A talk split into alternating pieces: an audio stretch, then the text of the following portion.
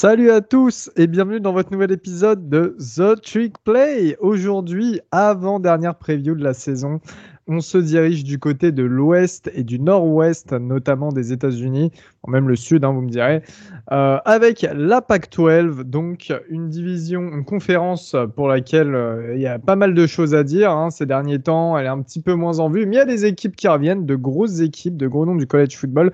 Et on va démarrer tout de suite avec la Pac-12 South dans un premier temps, puis la Pac-12 North. Et toute première équipe, je suis avec ce soir, excusez-moi quand même, je l'ai présenté. Je suis avec notre ami Baptiste, The Lonesome Cowboy d'Oklahoma State. Bonsoir tout le monde. Je suis avec ce beau gosse, Kevin d'Oregon. Salut tout le monde. Qui nous fait des signes à la caméra comme si vous nous voyiez. Et je suis... le meilleur pour la fin. Voilà. Oui, c'est cela, oui. Gus de Notre-Dame. Salut Gus. Salut tout le monde. Et tout de suite, on démarre avec Arizona State du côté de Tempe dans l'Arizona. C'est moi qui vais présenter Arizona State. Donc Arizona State, on le sait, c'est quand même une équipe, les Sun Devils, qui ont un gros potentiel depuis peut-être 2 ans. Ils ont notamment le quarterback Jaden Daniels qui est leur superstar. Donc on va un peu se pencher dessus. Déjà, on va démarrer par la rétrospective de la saison 2020.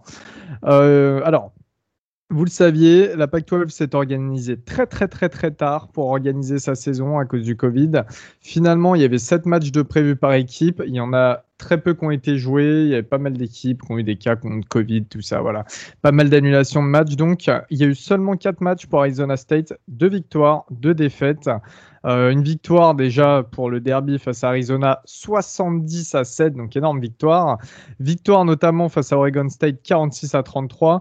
Et des défaites face à USC, 27-28. Donc, c'était un sacré match. C'était vachement... c'était la première journée en plus, je crois. Donc, c'était vraiment pas mal. Et une défaite face à UCLA, 18-25. Donc, pas de bol et seulement 4 matchs pour Arizona State. Pas de quoi nous donner une bonne indication de l'équipe. Au niveau de l'intersaison, c'est la 4e saison pour Herm Edwards, qui est l'ancien head coach des New York Jets et des Kansas City Chiefs en NFL. Ils ont perdu un seul vrai joueur en NFL, c'est Frank Darby, le receveur qui est parti du côté des Falcons, receveur/running back, un peu hybride. Au niveau des commits, c'est seulement la 52e classe du pays et la 8e en Pac-12. Au niveau des 4 étoiles, on n'a pas grand monde. On a Isaiah Johnson qui est tout de même le 9e cornerback lycéen du pays. On a le 11e athlète, le 21e interior line, voilà. Et le reste du temps, c'est que des 3 étoiles. Au niveau des transferts, on en a eu pas mal parce qu'on a eu 7 transferts, dont 3 anciens 4 étoiles. On a notamment Travis Moore, qui était l'ancien meilleur DN en JUCO, qui est passé par LSU juste avant de transférer à Arizona State, et Jalen Conyers, qui est un tight end sophomore, donc seulement 2e année, qui arrive d'Oklahoma, qui est un des meilleurs tight ends de sa QV en 2019. Donc, une arme de plus pour Jaden Daniels, et notamment la revue de l'effectif. Ça sera Jaden Daniels, le titulaire, j'en parle depuis tout à l'heure, qui est donc un ancien 4 étoiles, le 2e meilleur dual threat quarterback en 2019, qui était donc une recrue phare pour le programme. C'était assez exceptionnel qu'ils choisissent l'Arizona. Il cumule en 2 saisons 22 touchdowns pour seulement 3 interceptions, plus 7 touchdowns à la course, donc quelqu'un d'assez précis. Je le répète, il y a eu seulement 4 matchs de jouer la saison dernière, ça enlève des stats. Ça sera le joueur à suivre, bien évidemment. Je vous invite tous à regarder vraiment Arizona State pour lui parce que ça peut être quand même un des noms qui vont apparaître à la draft et pas vers le 5e ou le 6e tour, peut-être un peu plus haut. Donc à voir, cette saison en tout cas sera décisif pour lui. Au niveau des forces de l'équipe, on a quand même une bonne escouade de DB. Je pense notamment avec le cornerback Chase Lucas dont on parle déjà depuis la saison dernière. Depuis 2 saisons plutôt, et le safety Evan Fields, qui est vraiment un des meilleurs safety de Pac-12. C'est quand même une room qui est assez profonde, il y a des joueurs plus ou moins expérimentés au niveau des DB, donc c'est ce qui pourra un petit peu soulager cette partie défensive, parce qu'on va voir juste après que tout n'est pas forcément bon pour la défense d'Arizona State. On l'a vu d'ailleurs la saison dernière avec tous les points encaissés. Au niveau du poste receveur aussi, ça sera assez intéressant. Alors, on parle quand même d'une fac qu'il y a eu en termes de receveurs, donc Frank Darby la saison dernière, mais aussi Anki Larry qui était premier tour chez les Patriots, et Brandon Ayuk qui était en 2020 le premier tour chez les 49ers, qui sort d'une grosse saison, Ayuk. Une des wide receiver U de Pac-12. Cette fois-ci, on arrive avec une escouade pas forcément très expérimentée sur le terrain, mais une escouade remplie de 4 étoiles au poste receveur. Donc je pense qu'il faut harmoniser tout ça. Si ça s'entraîne bien pendant la off-season avec Daniels, il n'y a pas de raison que ça se passe mal, à voir à ce niveau-là. En revanche, la défense, il n'y a, a pas tout de bon. La D-line notamment est très peu expérimentée. On n'a pas de gros joueurs. C'est ce qui va un petit peu poser problème à Arizona State. Et on sait qu'il y a quand même quelques bonnes O-line du côté de la Pac-12. Donc je pense que ça peut être un problème cette saison pour l'équipe, et qui vont surtout compter sur le nombre de points marqués, comme on l'a vu la saison dernière en mettant 70 points à Arizona et 46 à Oregon State. La question que tout le monde se pose, ou tout du moins que moi je me pose, c'est est-ce que Arizona State pourra prétendre enfin un championship et surtout prouver que le programme fait vraiment partie du gratin de la conférence, vraiment du haut du panier de la conférence, que c'est un programme difficile à battre. Ça va être une saison pleine, donc c'est là où on va voir avec les matchs si c'est possible. Au niveau du calendrier, en Week 1, eh bien, il démarre face à Southern Utah, les ogres de Southern Utah qui vont... poser beaucoup de problèmes à Arizona State, on s'en doute bien. En Week 3, ils affrontent BYU. BYU qui sont quand même orphelins de leur quarterback Zach Wilson, mais aussi de pas mal de joueurs. Je pense à Dax Mine, je pense à leur D-tackle, j'ai oublié le nom, bref. Ils affrontent UCLA le 2 octobre, Utah le 16 octobre, USC le 6 novembre, Washington le 13 novembre, et ils terminent la saison face à Arizona pour la rivalité. Donc quand même un programme assez chargé. Au niveau du pronostic... Alors, j'hésitais à leur donner ou bien 10 victoires, 2 défaites, ou 9 victoires, 3 défaites. Les défaites, je les vois face à USC et éventuellement UCLA, et peut-être face à Utah. Je vois bien Utah créer la surprise et s'imposer face à Arizona State. Donc voilà, au niveau de nos Sun Devils, en tout cas une bonne saison, ça va être sympa à suivre. Et encore une fois, vous voulez voir du football fun, des bons receveurs, un quarterback qui sait lancer et courir, allez voir Jaden Daniels, allez voir Arizona State, c'est tout bénef. On va passer un petit peu plus au nord de l'Arizona, au nord-est de l'Arizona, dans une belle région et un des plus beaux stades du college football, faut le dire, c'est Colorado. Baptiste va nous en parler, c'est vraiment un programme sympa. C'est un programme sympa, en plus d'être des plus beaux campus du pays, un des plus beaux états du pays. Je pense que c'est aussi un des plus beaux uniformes et un des plus beaux logos aussi du college football, qu'on soit très clair. Enfin, en tout cas, c'est sur le papier un des programmes les plus sexy. Sur le terrain, c'est un peu plus compliqué, on va pas se le cacher. Je fais un petit bisou à Buffalo's France, qui est présent sur Twitter, qui j'espère va nous écouter. J'espère pas trop dire de bêtises, donc voilà, t'hésiteras pas à me reprendre si c'est le cas. Donc rapidement un petit détour pour l'année 2020. Donc seulement 6 matchs de joués. Alors c'est vrai que c'était une année très bizarre. Elio l'a bien rappelé, surtout la Pac-12 qui a lancé une saison un peu presque obligée par les autres conférences qui avaient toutes joué, donc elles se sont dit vite on fait quelque chose de notre côté aussi. Donc 7 matchs de privé au départ, seulement 6 matchs joués pour les Buffs. Match contre Arizona State et USC annulé. Un bilan de 4-1 mine de rien pour Buffalo avant le bowl game contre Texas. Et notamment un départ de 4-0, ils ont commencé la saison à 4-0 et ils finissent par 2 défaites contre Utah, c'était à Boulder, et contre Texas lors de l'Alamo Bowl. Donc 2 grosses défaites qui vont ternir un peu le bilan des Buffaloes. Un bilan qui était presque inespéré en début de saison, puisque Karl Doré, le nouvel entraîneur qui remplace Mel Tucker, qui était parti à Michigan State, a eu très peu d'entraînement, a dû composer avec ce qu'il avait, et tout le monde s'attendait à ce que Buffalo soit dans les abîmes du classement de la Pac-12. Ça n'a pas été le cas. Alors, ça n'a pas été faramineux, mais ça n'a pas été le cas. Donc, voilà, un bilan inespéré. Et Gardwell a carrément gagné le titre d'entraîneur de l'année en Pac-12, mérité au vu des attentes et des résultats.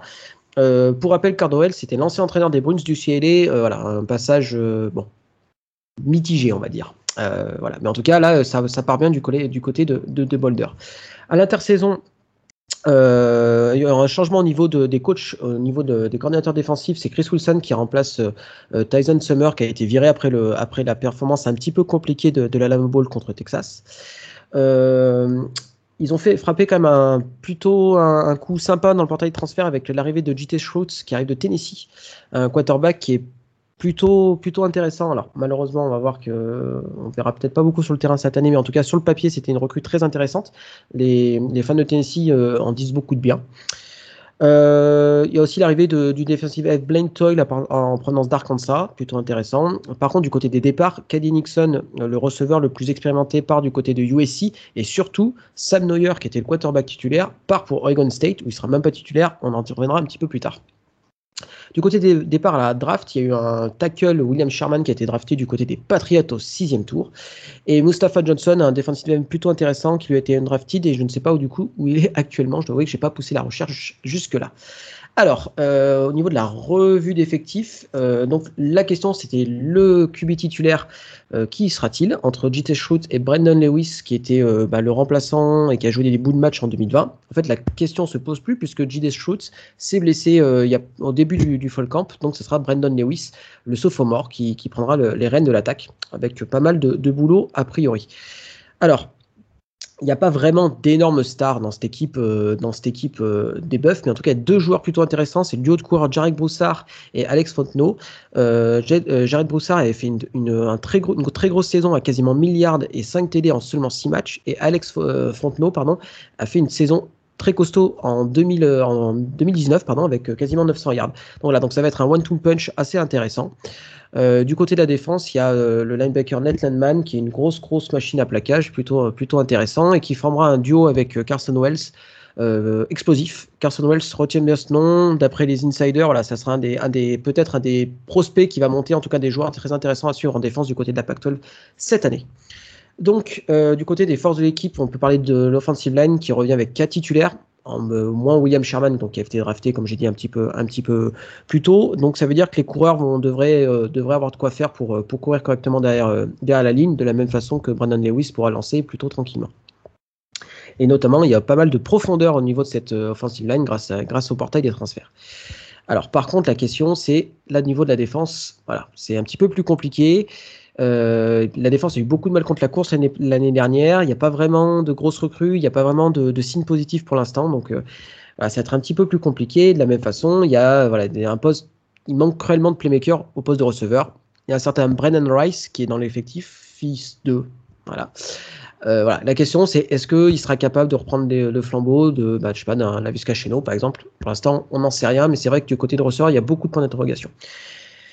Et donc la question que tout le monde se pose, c'est est-ce que Brandon Lewis arrivera à tirer l'effectif vers le haut, parce que voilà, beaucoup de choses vont se passer au niveau de ce poste de receveur, qui aura quand même des coups des franches avec ce duo de coureurs plutôt intéressant. Donc voilà, il y aura la question du quarterback à se poser. Alors au niveau du calendrier, le calendrier des Buffs, autant l'année dernière il était plutôt sympathique, autant cette année c'est très compliqué, notamment sur les matchs en dehors de la conférence, avec le déplacement, le match sur terrain neutre à Denver, au terrain des Denver Broncos contre les Texas A&M Aggies, suivi la réception des Minnesota Golden Gophers. Donc voilà, ça fait deux très gros matchs en week 2 et 3 à jouer. Et c'est pas impossible que les deux matchs soient perdus. Contre Texas A&M, qu'on soit très clair, s'il y a victoire, ça sera un très gros exploit. Contre Minnesota, presque pareil, même si le match est à domicile. On pourrait regretter l'absence du Rocky Mountain Showdown, qui est le match de rivalité contre Colorado State, qui est malheureusement repoussé à 2023. Donc voilà, donc c'est un début de calendrier qui n'est pas simple. Donc en plus de Texas A&M et de Minnesota, c'est suivi de Arizona State et USC. Donc ça fait 4 gros matchs qui s'enchaînent, contre probablement les deux meilleures équipes de la Pac-12 South. Voilà, donc ça va être un petit peu compliqué. Après, voilà, la fin du calendrier est plus simple, mais il y a quand même un déplacement à Oregon, déplacement à Californie, déplacement à UCLA, réception de Washington, déplacement à Utah. Mon pronostic, honnêtement, ça sera un 3-9. Vu le calendrier, vu les forces de l'équipe, je vois mal plus de 3 victoires. Alors, ils me feront peut-être mentir comme ils nous ont fait mentir en 2020, mais j'ai quand même du mal à croire à plus de 3 victoires. Et un ball game, ça serait miraculeux.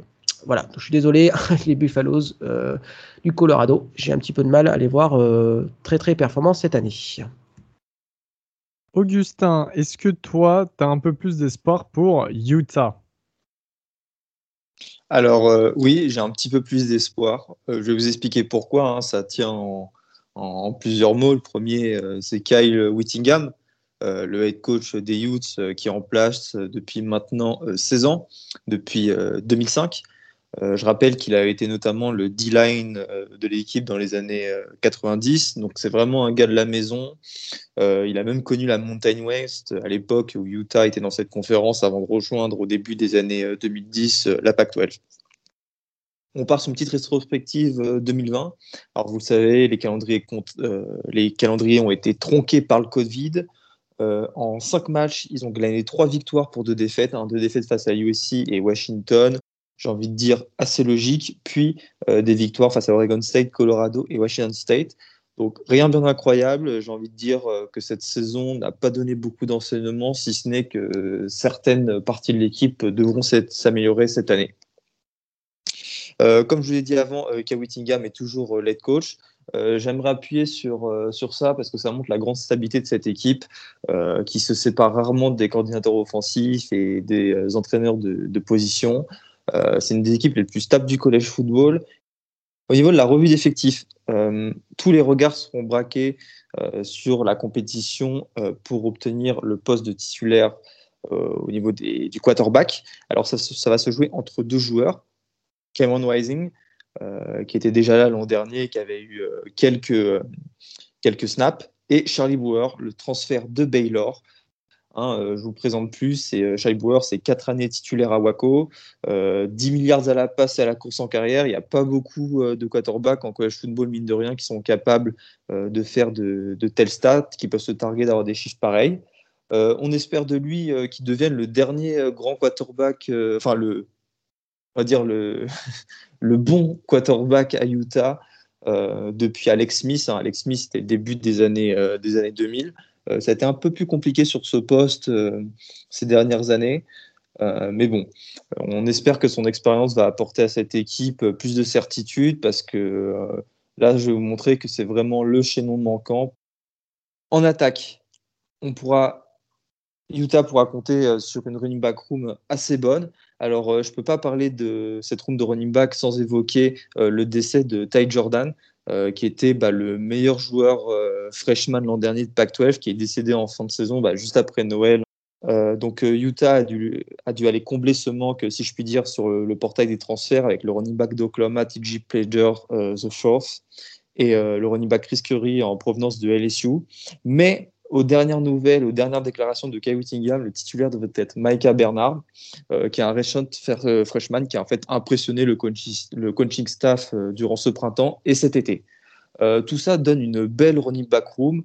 Elle aurait été encore meilleure avec Ty Jordan, mais je trouve qu'elle sera très performante, d'autant plus qu'elle pourra courir derrière une O-line qui sera aussi une force puisqu'elle voit le retour de toute la ligne, même les remplaçants. Et je vous conseille de garder un œil sur le capitaine, le centre Nick Ford, qui était first team All-Pac-12 l'an dernier. Autre joueur star dans cette attaque, c'est le tight end Brandt Kuss, qui sera véritablement la star de cette équipe avec le linebacker Devin Lloyd. Il est l'un des meilleurs tight ends du pays et il sera secondé par Cole Fotheringham. Ces 2 joueurs en fait constitueront l'une des meilleures tight end rooms du pays. Je la mets au même niveau ou peut-être un petit peu en dessous de celle d'Iowa State avec Charlie Collard et son backup dont j'ai oublié le nom. Ça sera aussi une room très intéressante à regarder du côté de Salt Lake City. Par contre, du côté des receveurs, ça sera plus compliqué avec le départ de joueurs sur le portail des transferts. Des jeunes devront absolument émerger aux côtés des expérimentés Brittain Covey et Solomon Ennis. Mais bon, je ne me fais pas trop de soucis avec des gars comme Brandt Kuss et Cole Fotheringham. Là, c'est vraiment un problème de riche quand tu as ce genre de tight end et ces 2 bons receveurs que j'ai cités. Mais bon, ça serait bien qu'un mec quand même se démarque. Du côté de la défense, il y aura 10 starters de retour. Vous le savez ici, depuis le live de la draft, à ce triplé, on aime les défenses qui cognent. Et là, je peux vous dire que celle d'Utah, elle cogne fort. Elle a toujours été rugueuse et... Ça serait tombé dans le cliché de dire que c'est parce qu'il n'y a que des joueurs polynésiens, mais je dois absolument vous le signaler. Par exemple, la D-line sera composée exclusivement de joueurs polynésiens. Les Vianney Moala, il y a 3 Putua Tao, il y a des Kofusi, Vima'i, Pepa, Tafuna. Donc, il y a une vraie culture autour des Samoans, des Tongiens, enfin des Polynésiens, même des Hawaiiens. Et ça depuis plusieurs années. Et au sein de cette D-line aux accents polynésiens, la star, ce sera Micah Tafua. Il y a aussi le poste de linebacker qu'il faudra regarder de près, avec notamment en figure de proue Devin Lloyd. qui était le meilleur plaqueur de l'équipe l'an dernier, et lui il sera candidat au titre de DPOY de la conf, et pour l'anecdote il sera secondé par un Sewell encore, après Noah, Penny Sewell, et aussi un mec, je crois c'est un cousin qui est à Nevada ou un frère, bah là il y en a un, il y en a un quatrième avec Nefi Sewell, qui est aussi un très bon joueur, très physique, et qui sait un peu tout faire, un tackle for loss, sac, la couverture, donc encore un beau joueur que la famille nous a fourni. Et enfin, du côté de la secondary, elle sera intégralement de retour, il manque juste un élément manquant. Et oui, je rappelle, les Utes jouent dans un backfield à 5. Ça a été un petit peu compliqué l'an dernier, mais bon, avec 4 matchs, et surtout que c'était une année de reconstruction pour la secondary, j'ai envie de me dire que cette année, ça sera mieux, ça sera sûrement mieux, même certainement. En bref, c'est une défense qui est stable avec les qualités qu'on lui connaît depuis quelques années maintenant. La question que tout le monde se pose, c'est Charlie Bauer est-il la solution pour emmener ce groupe en finale de la Pac-12 ? Alors, est-ce que parler de finale de Pac-12, c'est ambitieux ? Je pense que quand tu as des joueurs comme ça, un coach de cette réputation, une telle stabilité, tu dois viser une finale de la Pac-12. Alors, sur leur chemin, je vous ferai le calendrier après. Il y aura des équipes difficiles à aller chercher, mais moi, je pense que c'est possible. Donc, je pense que Charlie Bauer peut emmener ce groupe parce qu'il dispose d'une expérience qui est limite incomparable en college football. Qui a joué plus de matchs que lui, à part les Nick Starkel ? Enfin, il faudrait que les gars, vous me donniez des mecs qui ont fait plus de matchs que lui. Il doit en être à une quarantaine, quoi. Enfin, c'est quand même énorme pour un joueur de college football. Je rappelle qu'il est titulaire depuis sa saison freshman à Baylor, c'est quelque chose d'énorme. En plus, il aura une super bowl line, des bons running backs et une belle soupape de sécurité avec le tight end Brandt Kuss. Oui, Baptiste ? Ouais, faire attention quand même avec les problèmes de conclusion pour Charlie Bauer. On savait que sur la saison, pas 2020 mais 2019, il a été très souvent touché au niveau de la tête. C'est un joueur qui a tendance à se blesser assez souvent. Donc c'est un très très bon joueur. Effectivement, il a énormément d'expérience, mais je vois mal faire une saison complète pour les Utes. Je souhaite me tromper pour eux, mais voilà, c'est attention quand même, quoi. J'espère pour lui, mais de toute façon, la O-line sera meilleure que celle de Baylor. Au niveau du calendrier hors conférence dégueulasse, Weber State, BYU et San Diego State. Bon, heureusement, l'année prochaine, Utah jouera Florida. Ça sera un match super sympa en 2022. Et après, le calendrier Pac-12. Alors là, pour le coup, on ne peut pas dire qu'ils ont eu de la chance. Ils vont se taper UCLA, Oregon, Arizona State et USC. Quasiment tous les gros. C'est pour ça que je dis que le calendrier est compliqué, et c'est peut-être ça qui va mettre fin à leurs espoirs d'accéder à une finale de la Pac-12. Chaque année, par exemple, les équipes comme Oregon ou Arizona State arrivent à éviter une équipe comme Washington ou USC, et on sait qu'il faut un petit peu de chance pour arriver à ses objectifs en college football, notamment sur le terrain du calendrier. Mais bon, moi j'y crois, ça reste possible, c'est ce qu'ils doivent viser, la finale de la Pac-12, et ça passera par des victoires face à Secador. Bien, très bien. Merci Gus pour cette preview de Utah. Utah qui compte parmi les meilleurs quand même en Pac-12 South. On va passer des meilleurs au pire du pire, et c'est Arizona, donc du côté des Tucson, la deuxième fac de l'Arizona.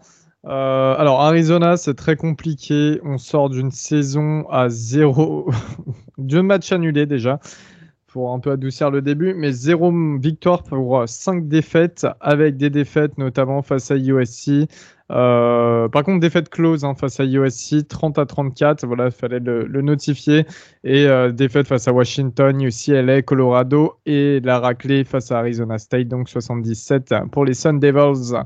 Arizona, qu'est-ce qui s'est passé durant l'intersaison ? Il s'est passé pas mal de choses. On a eu Kevin Sumlin, l'ancien head coach de Texas A&M, et donc qui était le head coach d'Arizona, qui a été littéralement viré et qui a été remplacé par Jedd Fisch. Alors Jedd Fisch, c'est l'ancien offensive assistant un peu partout en NFL. Il a fait plein de teams en NFL à des postes d'assistant offensif.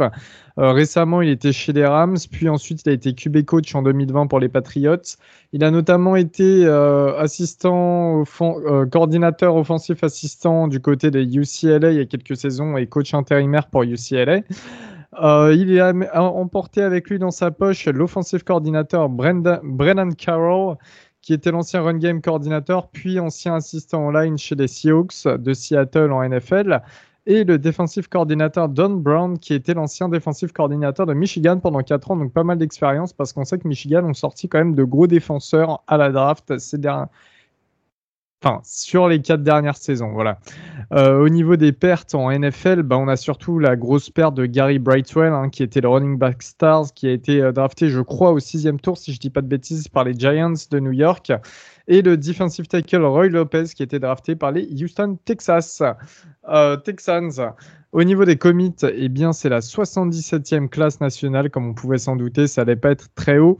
La 11e en Pac-12, ils ont seulement des joueurs 3 étoiles. Le meilleur joueur qu'ils aient, c'est le 61e meilleur running back du pays, lycéen en 2021, pour la classe 2021. Donc voilà, c'est pas vraiment ça. On verra si Jedd Fisch sur les prochaines sessions de recrutement pour un petit peu améliorer la réputation de l'équipe. Au niveau des transferts, on a 12 transferts, dont 2 4 étoiles. Et on a notamment transfert Drake Anderson, qui est l'ancien running back de Northwestern, qui cumule, je crois, une dizaine ou un peu plus de touchdowns pour Northwestern. Donc ça, c'est assez intéressant. Et on a un départ, dans le sens inverse, du quarterback titulaire Grant Gunnell, du côté de Memphis. On en parlait pas mal de Gunnell en donnant son potentiel. C'était un gros joueur de high school au Texas. Il avait cassé pas mal de records là-bas. Et finalement, il ira du côté de Memphis, où il pourra lancer à foison. C'est exactement ce qu'il souhaite.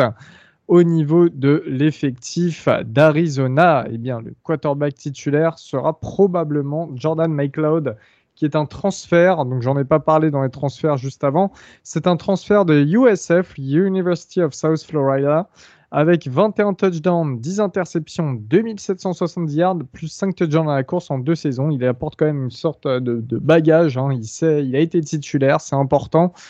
Il sera accompagné de Gunnar Krause, qui est l'ancien quarterback de Washington State, et de Will Plummer, qui est le freshman 2e année. Will Plummer, qui était présent au Elite 11 à l'époque, juste pour mentionner quand même qu'il devrait savoir lancer si jamais on a besoin de lui.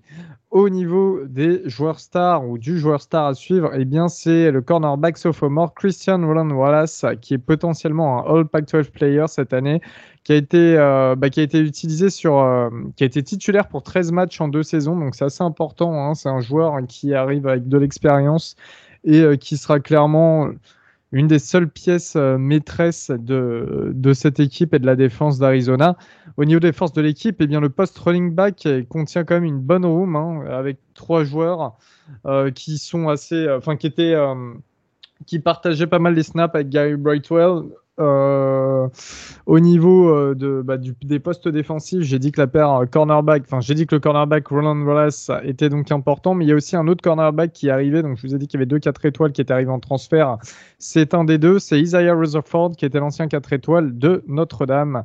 Voilà, une petite paire de cornerbacks qui peut un petit peu assurer. Au niveau des faiblesses de l'équipe, c'est un peu toute l'équipe, mais principalement la D-line, le poste de linebacker, et la O-line qui doit se façonner parce qu'on n'a que des joueurs inexpérimentés. La question que tout le monde se pose à propos d'Arizona, est-ce qu'Arizona aura les moyens de se sortir à la tête de l'eau? Est-ce que Jedd Fisch peut devenir un bon head coach de college football? Parce que Jedd Fisch, comme je l'ai dit, c'est beaucoup d'expérience en NFL, un petit peu en CFB, mais voilà, il va falloir passer ce cap et essayer de s'adapter à une situation où on doit reconstruire un programme d'athlètes étudiants avec des joueurs qui veulent venir chez soi. L'Arizona, c'est quand même un vivier assez intéressant et proche d'État aussi, qui peuvent être intéressants au niveau des prospects. Donc voilà, est-ce que Jedd Fisch va réussir à s'installer durablement dans le college football, et notamment du côté de Tucson? Au niveau du calendrier, il démarre en week 1 face à BYU. BYU, je crois qu'ils affrontent toute la Pac-12 apparemment. En week 2, ils affrontent San Diego State. Ça sera un bon test, franchement. Pour le coup, c'est le genre de match qui peut être assez sous-coté et intéressant à voir. Et puis, on connaît, je l'ai dit tout à l'heure, mais la rivalité face à Arizona en dernière journée, ils vont se taper des gros morceaux. Il y aura Oregon, il y aura Washington, il y aura USC, il y aura UCLA. Grosso modo, bonne chance, les gars. Et pour finir, au niveau du pronostic, je mets 2 victoires pour 10 défaites, ou 3 victoires pour 9 défaites. Alors des victoires forcément face à Northern Arizona, voilà le petit cupcake, Washington State, je pense que c'est possible, et peut-être California. Ça sera tout pour l'ancienne fac de Rob Gronkowski, parce qu'il faut le dire, hein, c'est quand même la superstar qui est sortie de cette fac. Du côté de Los Angeles, cette fois-ci, on va pas aller voir USC, on va aller voir UCLA. UCLA qui va nous être présenté par Kevin. Alors, je sais que Kevin, vous l'avez déjà entendu dans un épisode précédent. Ça doit vous faire bizarre parce qu'on passe un peu de Robin à Kevin en spécialiste Pac-12 et Oregon, notamment chez nous. Mais voilà, Kevin qui est... Juste, on va te présenter 10 petites secondes, mais tu fais quoi dans la vie? Tu fais head coach? Non, pas de n'importe quoi. Tu fais offensive coordinator, tu as été QB coach, et dans une des plus grosses équipes françaises en plus. C'est ça, j'ai quelques années de coaching derrière moi maintenant, et je suis cours d'offensive, coach QB au Flash de la Courneuve dans l'équipe D3.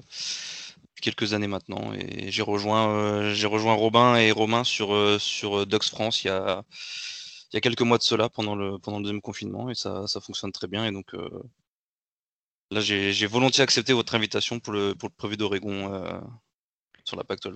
Et puis on aura un petit mot aussi de Kevin par rapport à Washington State tout à l'heure, on ne vous en dit pas plus.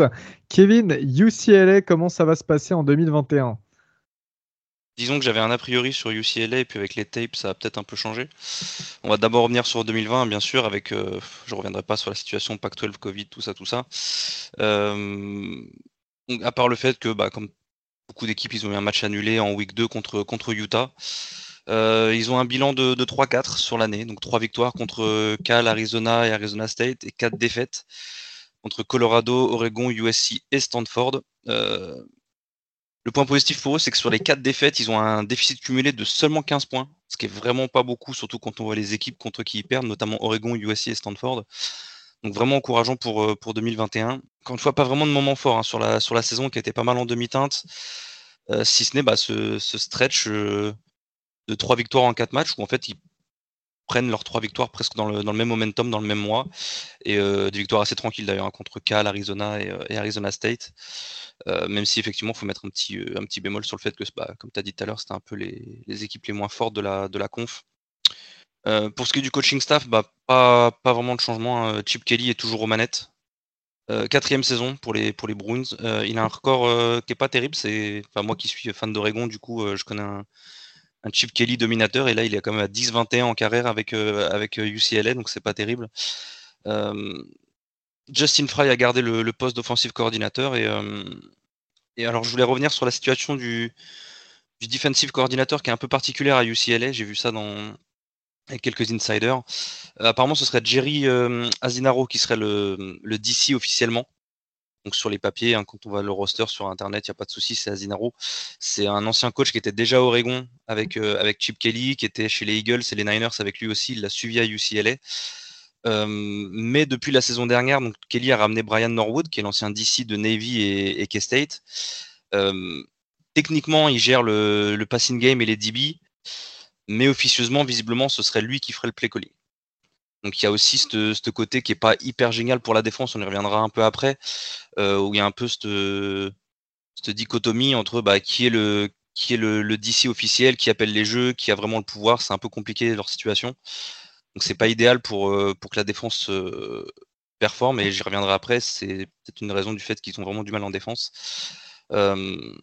Sur le portail des transferts, équilibré, c'est la seule équipe que j'ai vue aussi équilibrée, 8 départs, 8 arrivées.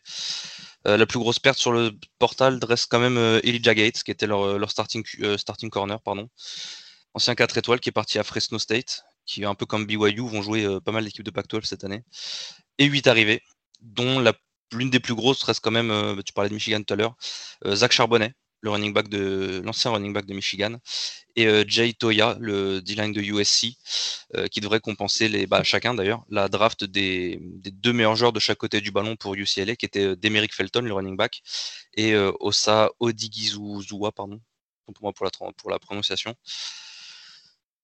D'ailleurs, j'ai vu qu'ils ont récupéré 2 défenseurs de Notre-Dame, Devin Aopiu, linebacker 3 étoiles, et Jordan Genmark Heath. Et ils ont aussi récupéré un linebacker de Bama, Alekao. Alors c'est un peu particulier son cas, il était recruté 4 étoiles, il était downgrade 3 étoiles après ne presque pas avoir joué pour les Crimson Tide. Donc il était downgrade sur 3 étoiles sur 24-7. Il faudra voir ce que ça donne. Un peu pas facile d'avoir de la tape sur lui, d'avoir du... le sample size est très réduit pour aller KO. À noter le transfert du QB 3 étoiles et encore redshirt freshman Ethan Gabbers qui vient de Washington, qui est possiblement le QB du futur parce que le quarterback numéro 1 dont on parlera juste après est senior et donc partira à la fin de l'année. Et bah, le QB numéro 2 n'apporte pas énormément de garanties, donc possiblement QB battle à la fin de la saison. Petite chose à noter, on n'en a pas forcément parlé, mais je crois que c'est le cas pour presque toutes les équipes de Pac-12. Le stade réouvrira à 100% à l'automne pour le début de la saison. Et c'est très important parce que pour UCLA joue dans le mythique Rose Bowl de Pasadena. Donc toujours agréable d'avoir des spectateurs dans ce stade qui a reçu tellement de gros événements et qui est toujours agréable avoir un match joué dans ce cadre-là. Et d'ailleurs, l'ouverture sera dès le 28 août, dès samedi prochain contre Hawaï. Pour ce qui est de l'effectif en général, ils ont 10 returns parmi les joueurs de l'offense. Grosse stabilité au niveau de cette escouade-là. Le QB starter sera Dorian Thompson-Robinson, ou DTR pour les intimes. Je pense qu'il n'y a pas de doute sur le fait qu'il soit starter. Il n'y a pas de... Pour avoir vu les tapes 2020, il est au-dessus de... Je crois que c'est Griffin, son backup, Chase Griffin, effectivement. Donc voilà, il n'y aura pas de doute là-dessus. Senior, il a eu un peu de mal sur ses 2 premières années, mais énormément de progrès en 2020. Et 5 starts, 65% de passes complétées, 12 TD pour seulement 4 inter, 156-26 de pass efficiency rating, pardon, donc le QB rating, qui est quand même le plus haut pour un QB du UCLA depuis 2005. C'est un QB dual threat, donc c'est un gros plus pour le système de option, RPO que Chip Kelly aime bien jouer. Je rentrerai pas dans le débat qui est DTR contre Chase Griffin. On a vu que Griffin a starté 2 matchs cette année, notamment le match contre Oregon d'ailleurs. DTR est clairement meilleur, il n'y a pas de problème là-dessus. Juste pour la petite anecdote, ouais. Dorian Thompson-Robinson était au lycée le remplaçant et le receveur. Il jouait receveur en attendant, mais c'était le QB2 derrière Tate Martell à Bishop Gorman à côté de Las Vegas. Voilà pour la petite anecdote. Et pour l'instant, il y en a un qui était attendu pour s'en sortir bien mieux. Eh bien, c'est le numéro QB2 qui a gagné sa place titulaire en CFB. Voilà. En running, donc comme j'ai dit tout à l'heure, énorme perte lors de la draft de Demerick Felton, qui est très clairement et pour moi de loin le meilleur joueur offensif de UCLA en 2020. Sur certains matchs, il tient l'offense à bout de bras. Je crois que c'est contre Colorado où je crois que c'est Baptiste qui en a parlé tout à l'heure. Effectivement, Colorado se fait rouler dessus par UCLA et Felton y est vraiment pour beaucoup. C'est un bon receveur. Il était top 3 dans la Pac-12 en running back avec Verdell d'Oregon, donc, dont je parlerai tout à l'heure, et Broussard de Colorado. Par contre, très bon coup effectivement sur le portail de transfert avec l'arrivée de Charbonnet, qui était quand même à 6 yards par course à Michigan, même si la O-line n'est pas la même à Los Angeles qu'à Ann Arbor. Mais il y a quand même un one-two punch qui est vraiment pas mal avec Britton Brown, qui est un très bon backup, qui a très bien su suppléer Felton pendant il a eu une petite blessure Felton en milieu de saison. Et surtout leur O-line, même si elle n'est pas aussi bonne comme je viens de le dire que Michigan, ils retournent quand même leurs 5 starters, ce qui est non négligeable pour une O-line d'avoir cette expérience commune. Les 2 qui seront à surveiller, ce sera le left tackle Sean Ryan et le centre Sam Marazzo. Leur meilleur skill player après le départ de Felton, c'est leur tight end. Ça n'arrive pas souvent. Greg Dulcich, c'est la cible préférée de DTR. C'est un vrai problème pour les défenses, surtout sur tout ce qui est tracé sim, donc le long des hash-marks en plein milieu. Il est souvent tout seul, il est très physique. Leur seul problème, c'est vraiment qu'au niveau des tight ends, bah, il est littéralement tout seul. Il est tout seul. Je parle pas dans l'effectif, hein, mais il n'y a pas grand monde qui peut jouer au niveau Pac-12, au niveau FBS derrière lui. Chip Kelly, il aime bien jouer avec des personnels 12-13, donc qui ont 2 voire 3 tight ends, c'est un peu compliqué. Donc gros besoin de rester en bonne santé pour lui. Et après, l'autre cible importante de Thompson Robinson, ce sera Kyle Phillips, le slot receveur, qui a 12 catchs de plus que tous les autres receveurs réunis de UCLA en 2020. Petit info, c'est qu'il n'est pas... J'ai vu un truc d'insider qui disait qu'il n'était pas flashy, et il était décrit comme solide if unspectaculaire. Donc en gros, c'est le mec, tu sais qu'il va te faire tes catchs, mais il n'y a rien de il n'y a rien d'extravagant, quoi. Un petit dédicace à lui, un petit Michael Thomas, quoi. Le mec, tu sais qu'il va catcher plus que tout le monde, tu sais ce qu'il va faire, mais il n'y a pas de catch de 60 yards, il ne catch pas sur la tête d'un mec, mais voilà, il est là, il fait ses catchs, il fait ses yards, il fait avancer les chaînes, c'est le principal, quoi. Pour ce qui est de la défense, 9 retours, donc là encore, grosse stabilité. Donc les deux départs, c'est Odigizua à la draft et Elijah Gates sur le transfert de Portal à Fresno. Plus gros chantier, selon moi, ça reste la défense, il n'y a pas de souci. Comme j'ai dit, la situation de coaching n'arrange pas les choses, mais pour moi, en ayant vu les tapes, le plaquage, j'ai l'impression de voir du football français, en fait. Je sais que vous en parliez pendant la preview de la SEC West, je crois. Je sais plus qui vous disait qu'il avait manqué beaucoup de plaquage. Je crois que c'est Guillaume qui disait que c'était le cas de tout le monde avec une saison Covid où tout le monde n'a pas forcément pu s'entraîner. Non, j'ai vu des matchs, comment ça s'appelle, SEC, j'ai vu des matchs Pac-12 des autres équipes. UCLA, leur plaquage, c'est un scandale. C'est aberrant, c'est pas du plaquage du niveau d'une équipe de FBS. Donc j'espère pour eux que le fait d'avoir une off-saison complète et un minimum de stabilité va les arranger. Mais malheureusement pour eux, si jamais ils ne règlent pas ce problème, il n'y a rien à faire cette saison.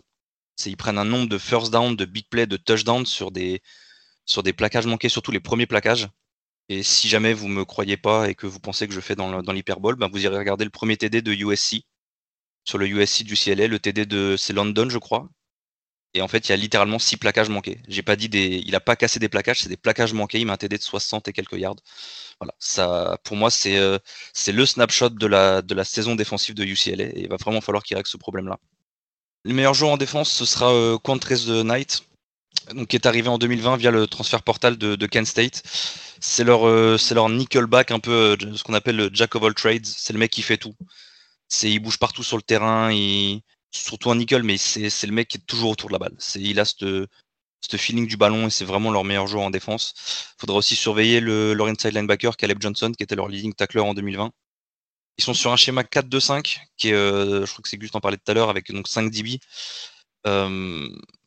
Beaucoup de blitz, moi ça me perturbe. En fait, ils ont une D-line qui n'a pas un niveau de pass rush de fou.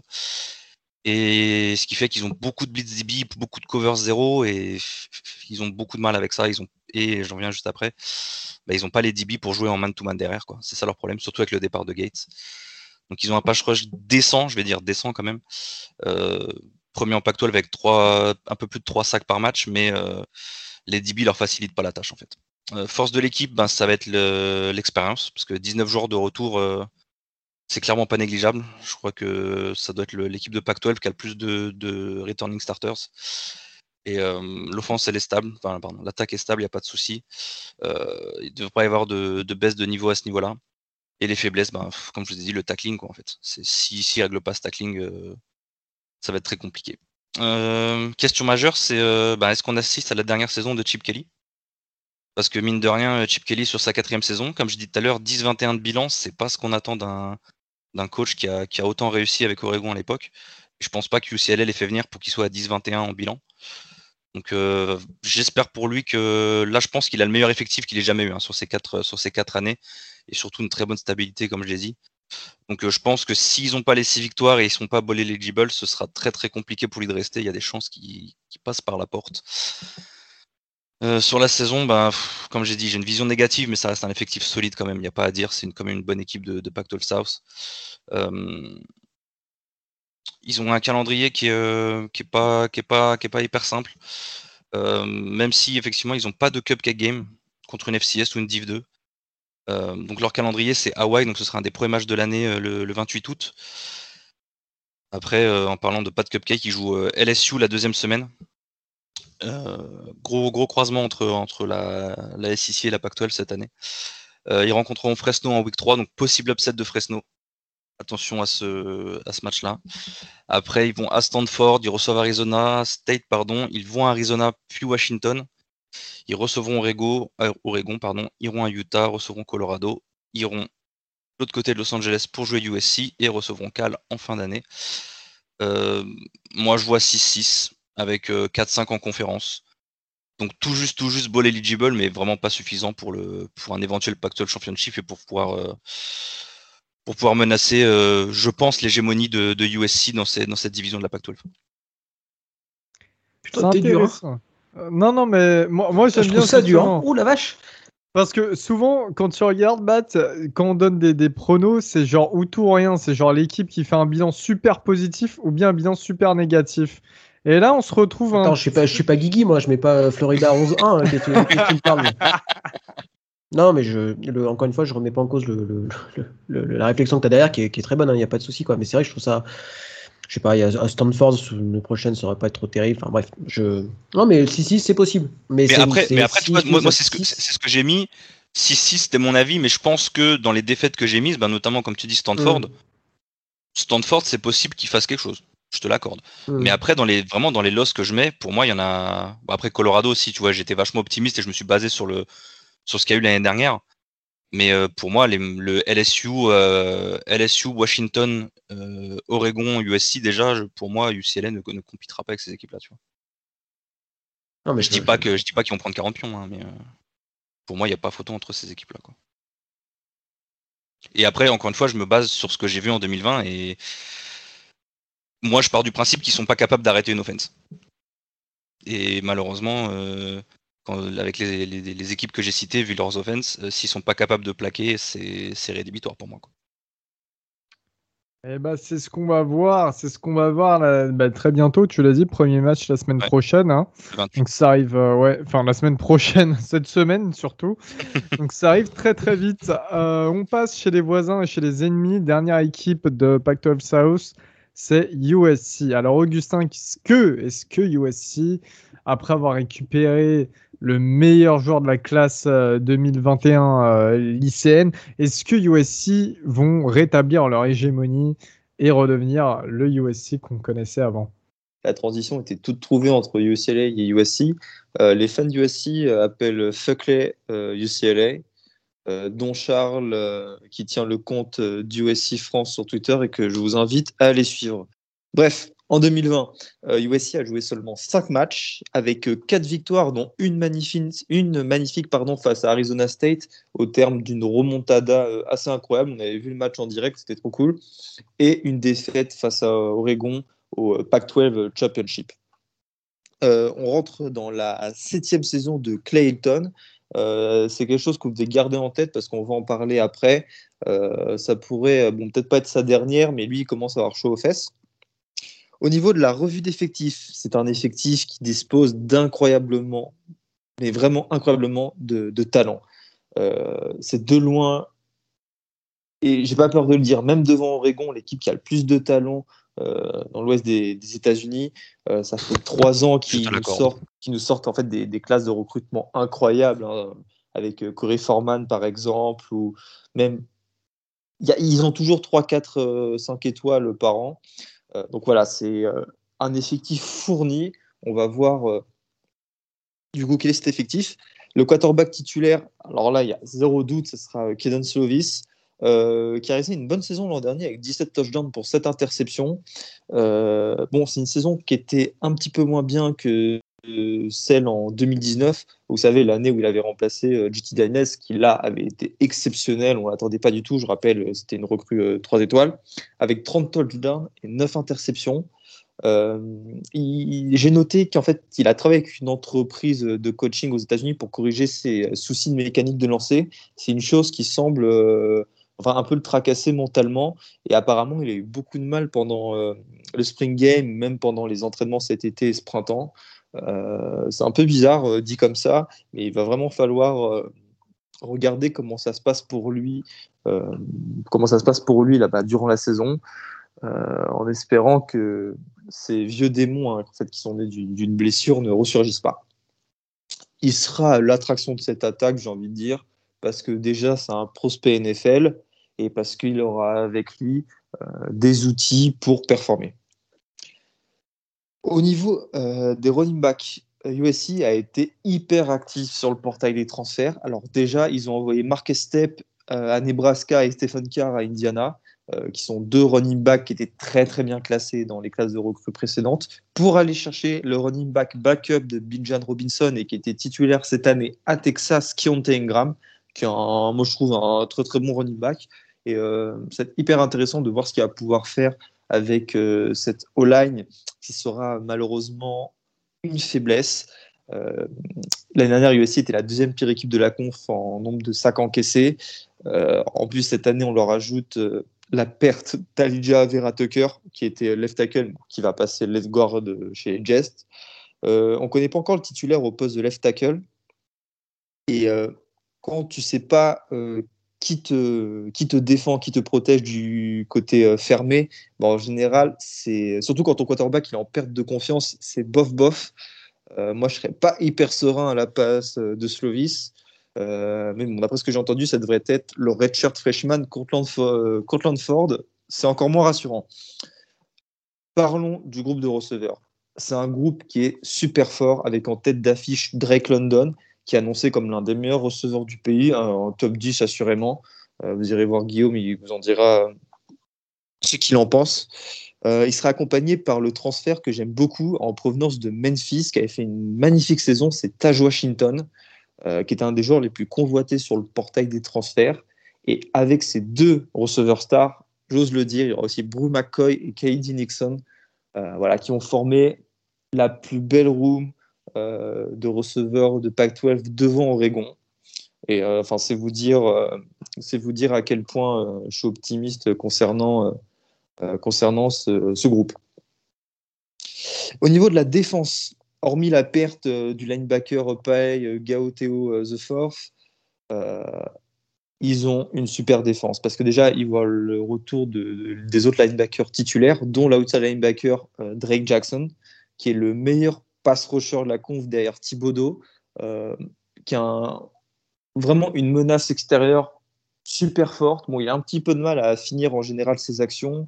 Il arrive très bien à se défaire de la O-line, mais il lui manque le dernier move pour aller saquer le quarterback ou mettre à terre le running back adverse. Mais bon, c'est des choses qui se corrigent et suivez vraiment ce joueur, ça va être une des attractions de la prochaine draft. Je dois aussi parler de Tuli Tupelotu, qui est déjà une référence à son poste malgré son manque d'expérience. Il sera sophomore cette année. Sa saison freshman avait été très très bonne et son duo avec le nose tackle Nick Figueroa risque de faire très très mal. C'est une defensive line qui sera dominante, d'autant plus que, comme Elio l'a mentionné, on rajoute le meilleur lycéen de la QV 2021 en la personne de Corey Forman. Je ne sais pas si c'est le premier sur le composite ou sur 247 sports, mais bref, ça ne change rien, c'est une star et lui, il est annoncé pour avoir beaucoup de temps de jeu dès cette année.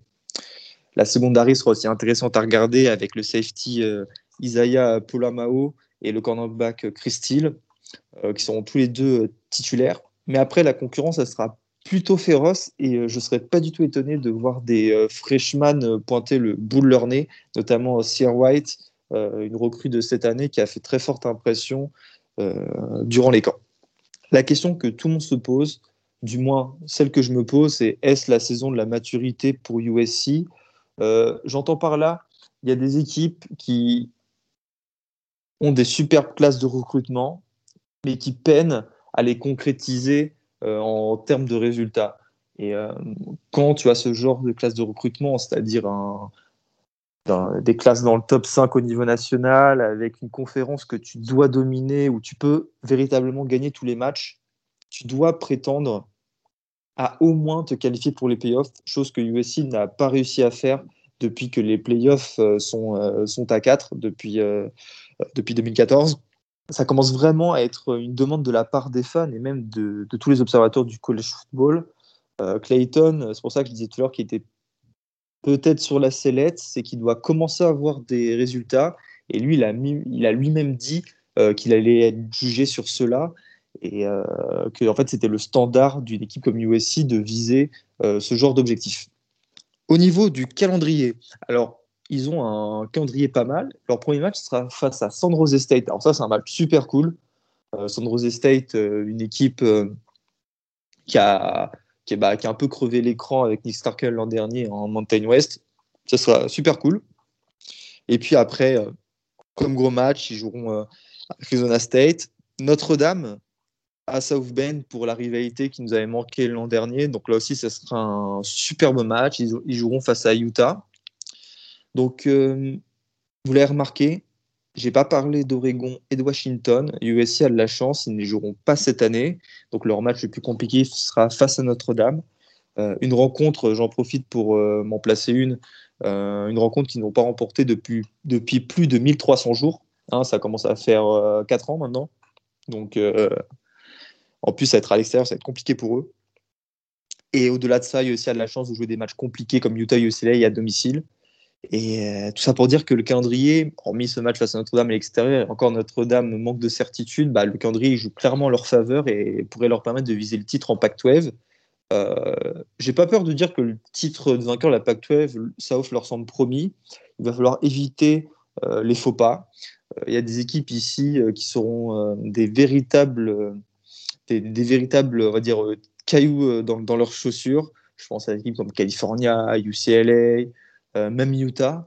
Il va falloir s'en défaire, il va falloir être mature, il va falloir que Caden Slovis prenne en compte cette attaque et confirme tout le potentiel qu'on met en lui, parce qu'il a vraiment un effectif qui peut lui permettre d'aller loin, et c'est ce que je ne souhaite pas à USC. Très bien, eh bien, on a terminé la Pac-12 South, et cependant on va passer à la Pac-12 North, mais une fois n'est pas coutume, on va rester en Californie, cette fois-ci plus au nord quand même, hein. On était à Los Angeles, plus au frais, voilà. On se dirige plus dans la région de la baie, hein, notamment San Francisco et Oakland. On va à Berkeley, et pour l'université de Californie, à Berkeley, donc California, les Golden Beavers. Baptiste, excuse-moi, j'arrive plus à parler. C'est même pas les Golden Beavers, c'est les Golden Bears. J'étais en train de penser. Là, tu as fait un mix entre. Si tu fais un California State, un mix entre Oregon State. Commence pas à parler des Beavers, s'il te plaît. Commence pas. Le décalage horaire est en train de m'avoir. Babad, vas-y, écoute, je vais la fermer. Allez, on est direction Berkeley, direction la fac la plus communiste des États-Unis. On est bien avec Elio, on est avec la famille, avec le sang. On fait un petit retour en 2020, année. Alors toutes les équipes ont été quand même touchées par le Covid, mais je pense qu'une équipe qui a le plus de regrets peut-être sur cette année 2020, c'est probablement les Golden Bears de Californie, qui sortit une saison à 8-5 en 2019. Et qui était quand même tout était les planètes s'alignaient pour un gros run en 2020, et pourquoi pas un titre de la Pac-12 si les planètes s'alignaient encore mieux.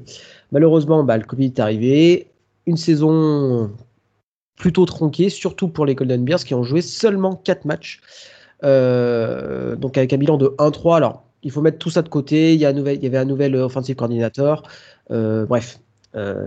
cette saison 2020 ne correspondait à rien du tout. Il y a une belle victoire contre Oregon quand même, on s'est rendu compte finalement que cette équipe de Californie avait vraiment un beau potentiel en 2020, et que c'était d'autant plus frustrant. C'est la 5e saison de Justin Wilcox à tête du programme, avec un bilan parfaitement synchronisé à 21 victoires pour 21 défaites.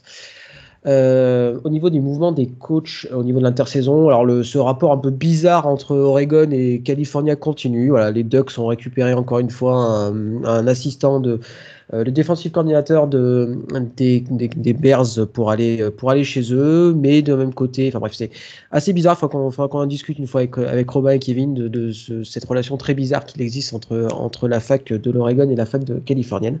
Toujours est-il que Peter Simon, qui était déjà co-coordinateur défensif, devient coordinateur défensif tout court. En soi, ça ne change pas grand-chose, parce que c'était déjà le play-caller principal, il n'y a pas de souci. Je me permets de le dire, on le mentionne pas trop, mais Torrey Beckton, le Strength and Conditioning Coach, est parti vers Texas. On sait que c'est des coachs de l'ombre, mais qui sont hyper importants pour les programmes, parce que c'est des mecs qui bossent avec les joueurs 12 mois dans l'année. C'est des mecs hyper importants. Donc, changement à ce niveau-là du côté de Cal, avec l'arrivée de Brian Johnson, en provenance non pas d'ACDC, mais d'Arizona. Du côté de Berkeley, pas de gros coups sur le portail des transferts. Ils ont récupéré un safety, Raymond Woody III, qui était chez les Seminoles de Florida State, qui va mettre un peu de profondeur au poste de safety, où il n'avait déjà pas besoin, parce que c'est un des postes déjà plutôt bien pourvu du côté des Golden Bears.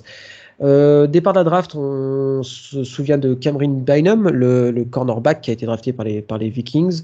Jake Curran, le tackle, lui, côté plutôt drafted free agent.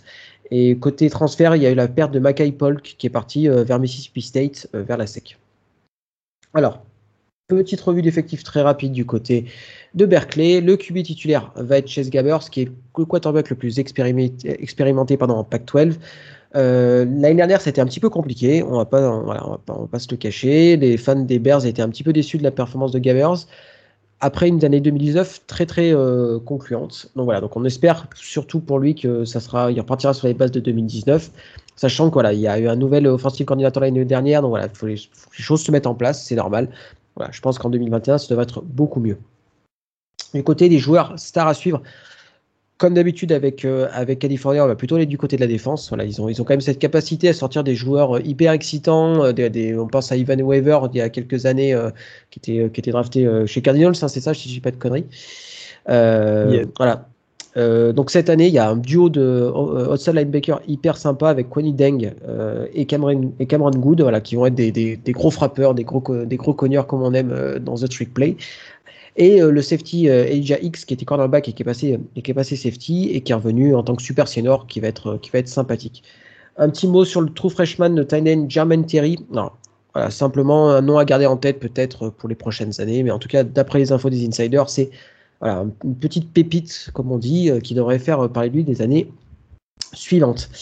Les forces de l'équipe, bah, bien sûr c'est la défense, alors notamment le linebacker. Et puis surtout, c'est une équipe avec une vraie identité de jeu. Alors, il y a un coach d'une autre fac de la Pac-12 qui a dit, bah, en fait, c'est un peu ils essaient de faire du Wisconsin, quoi. Ils contrôlent le ballon, une grosse défense. Voilà, c'est le Wisconsin de la côte pacifique avec une vraie identité de jeu, très bien coaché. Voilà, ça fait partie des forces de cette équipe. Du côté des faiblesses, alors, il y a très clairement, c'est l'attaque, notamment la ligne offensive qui est moyenne. Michael Staffel, le centre, est plutôt bon, mais voilà, ça n'arrive pas. L'ensemble est tout juste correct. Et l'attaque doit à tout prix progresser, notamment au niveau des playmakers, que ce soit au niveau de poste de running back ou de receveur.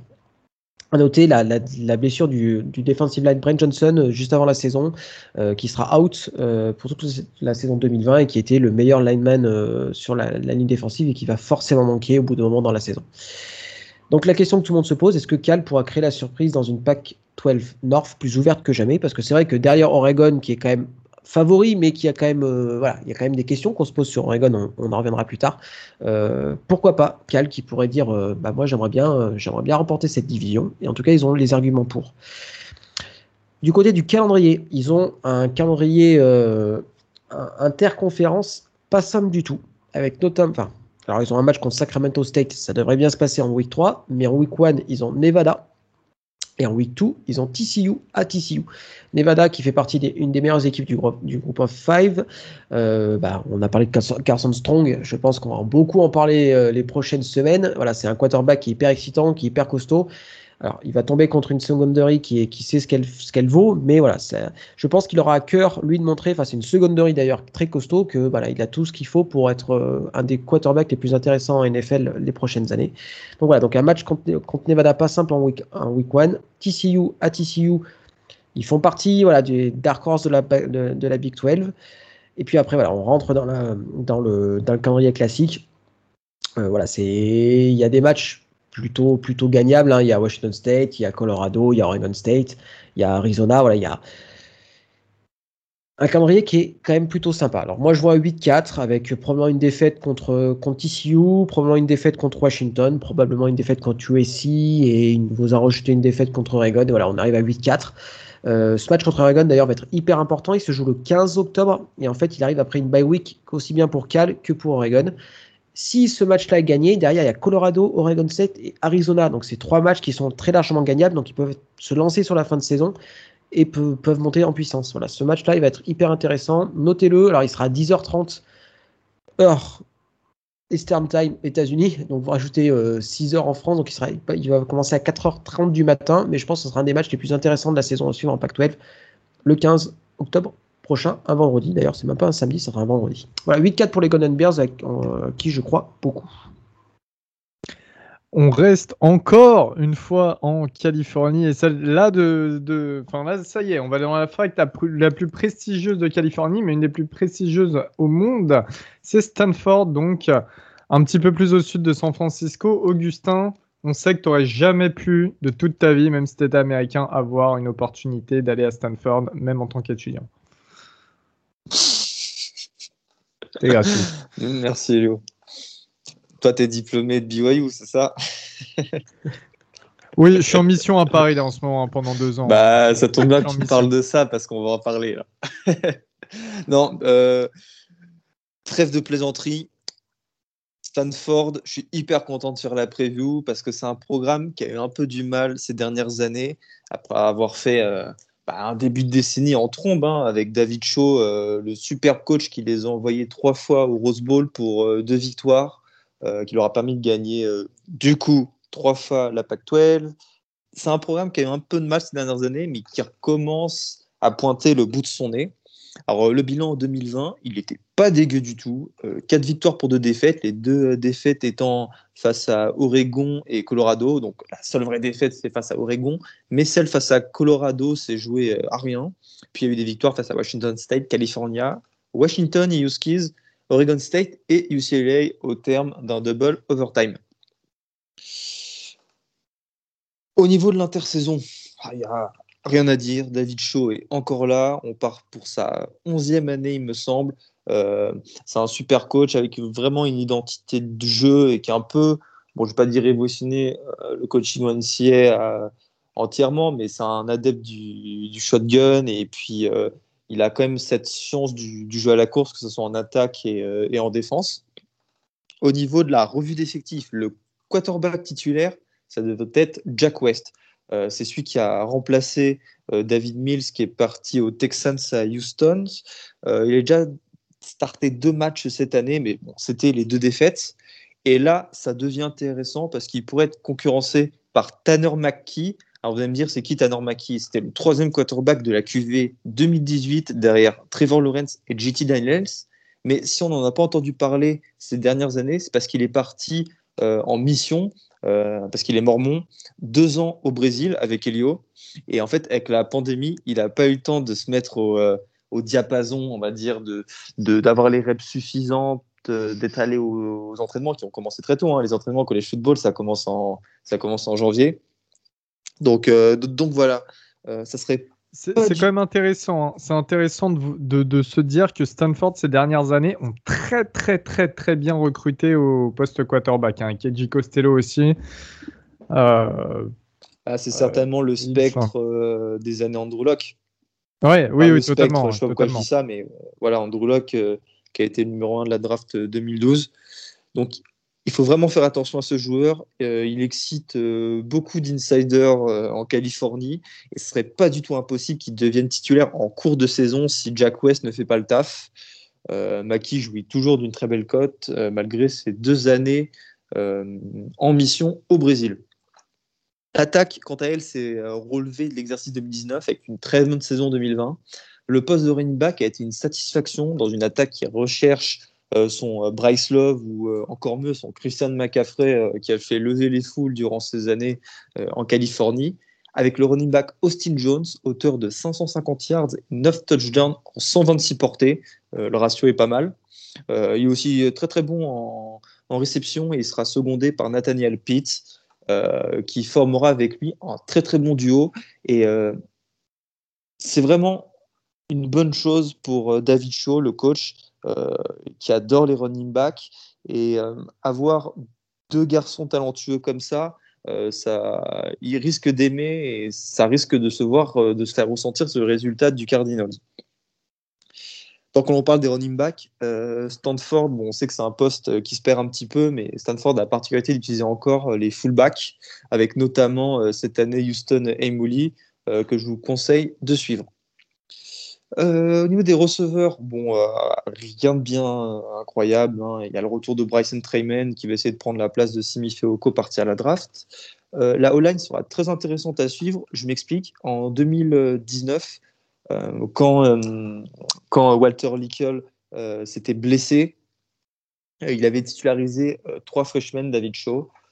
Si les débuts avaient été hyper compliqués, forcément quand tu joues avec 3 freshmen, sur ta ligne, trois trous freshmen sur ta ligne, c'est compliqué, mais les progrès sont là. Apparemment, l'année dernière avait été plutôt bonne et là, ils ont vraiment progressé et même pris du poids de ce que j'ai lu durant l'intersaison avec le left tackle Walter House et le left guard Barrett Miller. Et pour l'anecdote, le tackle droit titulaire sera Miles Seaton, qui n'est autre que le fils d'un certain Chris Hinton. En défense, bon, c'est presque un blasphème pour une défense coachée par David Shaw, mais ce n'était pas du tout ça l'an dernier, notamment en ce qui concerne le run-stop qui a été calamiteux. La défense encaissait en moyenne 5 yards par portée sur les courses. C'est une première pour David Shaw depuis qu'il entraîne Stanford. Il y aura en revanche un joueur à suivre sur sa ligne défensive, Thomas Booker. Le corps des linebackers, et là ça peut paraître paradoxal, parce que je vous ai dit que le run-stop était clairement une faiblesse à Stanford, ça sera le duo Gabi Reed et Levani Damuni, qui sont d'excellents pass rushers. Bon, à eux de step-up en tant que pass rusher. Et le corps des DB, voilà le retour de tout le monde, mais personne ne s'était vraiment démarqué. Vous allez me dire peut-être que Paulson Adebo va leur manquer, mais ce n'est pas grave, il a opt-out pour la saison 2020. Au niveau des calendriers, et j'aimerais qu'on s'attarde un petit peu plus dessus, je trouve que c'est un des plus beaux calendriers du college football, et un calendrier qui est à la fois très très dur, certainement l'un des plus durs avec celui d'Arkansas. Alors, je m'explique. Si déjà il est beau, c'est parce que ils vont affronter à Arlington, à AT&T Stadium, Kansas State, une équipe de Big 12 pour leur premier match le 4 septembre. Puis, ils joueront face à une équipe de SEC, Vanderbilt, avant d'avoir un calendrier exclusivement Pac-12 ou indépendant, forcément avec la rivalité contre Notre-Dame, un match qui a lieu chaque année. Donc, ça fait que des équipes du Power 5, avec quasiment toutes les conférences, et ils affrontent en plus tous les cadres de la Pac-12. Oregon, Utah, USC et Arizona State et Washington. Donc là, autrement vous dire que c'est une saison très compliquée d'un point de vue comptable, même s'il y a des progrès qui sont évidents et ça arrive à point nommé parce que ces joueurs ils vont pouvoir se frotter à vraiment une vraie adversité. Ça fera peut-être mal au moral parce qu'ils vont perdre peut-être beaucoup de matchs. Je pense d'ailleurs qu'ils n'atteindront pas les 6 victoires.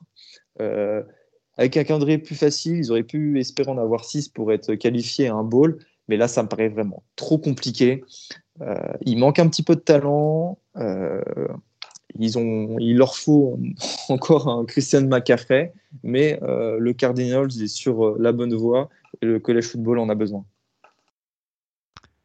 Eh bien merci Augustin pour ta présentation de Stanford. Cette fois-ci, promis, on vous avait dit qu'on quitterait la Californie, et bien on la quitte. On va du côté du nord-ouest, le nord-nord-ouest, du côté de l'état de Washington, et pas Washington. On va pas vous présenter Washington, on va vous présenter l'autre fac de cet état qui est Washington State. Alors avant, pour la petite anecdote, je voulais vite fait en parler. Kevin, tu as eu l'occasion de te rendre sur le campus de Washington State et même de rencontrer Mike Leach. Dis-nous ce que tu allais faire là-bas. Alors du coup, effectivement, j'y suis allé ma première année quand je suis arrivé au Flash. Faut savoir que notre manager général, qui est Bruno Lacamcaron au Flash, est un très grand ami de Mike Leach. Comme Mike Leach vient souvent passer ses vacances en France, et il est avec Bruno et voilà. Et on a eu cette chance d'aller à Pullman, donc la ville du campus de Wazoo. Donc on est parti 3 semaines suivre le programme de Foot US sur la fin de leur summer camp et les 2 premiers matchs de l'année. On avait le sideline pass qui était, je l'ai encore chez moi, j'hésite à le faire encadrer. C'est potentiellement l'un des trucs les plus précieux que j'ai dans ma vie. C'est être sur la sideline d'un match NCAA, c'est ouf. Et en plus, il faut savoir qu'on est allé au 2e match après à Boise State sur le fameux Smurf Turf. C'est honnêtement l'une des plus belles expériences de ma vie. C'était vraiment génial de pouvoir suivre un programme, de voir que clairement on fait pas le même sport, nous en France et le football américain aux États-Unis. Donc voilà, c'était une sacrée expérience, très très très sympa la ville de Pullman. C'est une ville campus dans le sens où en dehors de l'année scolaire, il y a 3000 habitants à Pullman et quand il y a les étudiants, il y en a 40 000. Donc voilà, c'était vraiment une super expérience et j'ai toujours ce petit, même si je suis Oregon, là vous voyez pas l'image, voilà, j'ai mes trucs Oregon et tout, mais j'ai toujours mes toujours ce petit pincement au cœur pour Oiseau, et voilà, je continue de les suivre quand même. Eh bien, très bien, Oiseau, donc qui va être présenté par notre ami à la meilleure barbe de tout le sud-est de la France, Baptiste. Comment ça va se passer, dont Nikrolovic est son entraîneur préféré. Tu vois, tu m'as volé mon introduction. Je dis voilà, je suis très content. Oiseau est devenu mon programme préféré, et Nikrolovic est devenu mon deuxième entraîneur préféré après notre ami Dabo Swinney de Clemson. Donc voilà, j'ai trouvé mon petit chouchou. Donc Nikrolovic, arrivé de l'année dernière en 2020, qui a succédé au McLeach, voilà, tête bien connue du college football et même au-delà. Donc petit bilan de l'année 2020, bilan de 1-3, voilà, mais bon, c'est toujours pareil. Ils font partie des trois programmes de Pac-12 à n'avoir joué que 4 matchs la saison dernière. Donc voilà, donc une première année compliquée, des matchs annulés au dernier moment contre Cal, une défaite en deuxième, alors, qui menait de 21 points à la mi-temps contre Utah. Voilà, compliqué, beaucoup de joueurs qui ont quitté le programme sur transfert, mais ça, à la rigueur, c'est presque normal, parce que quand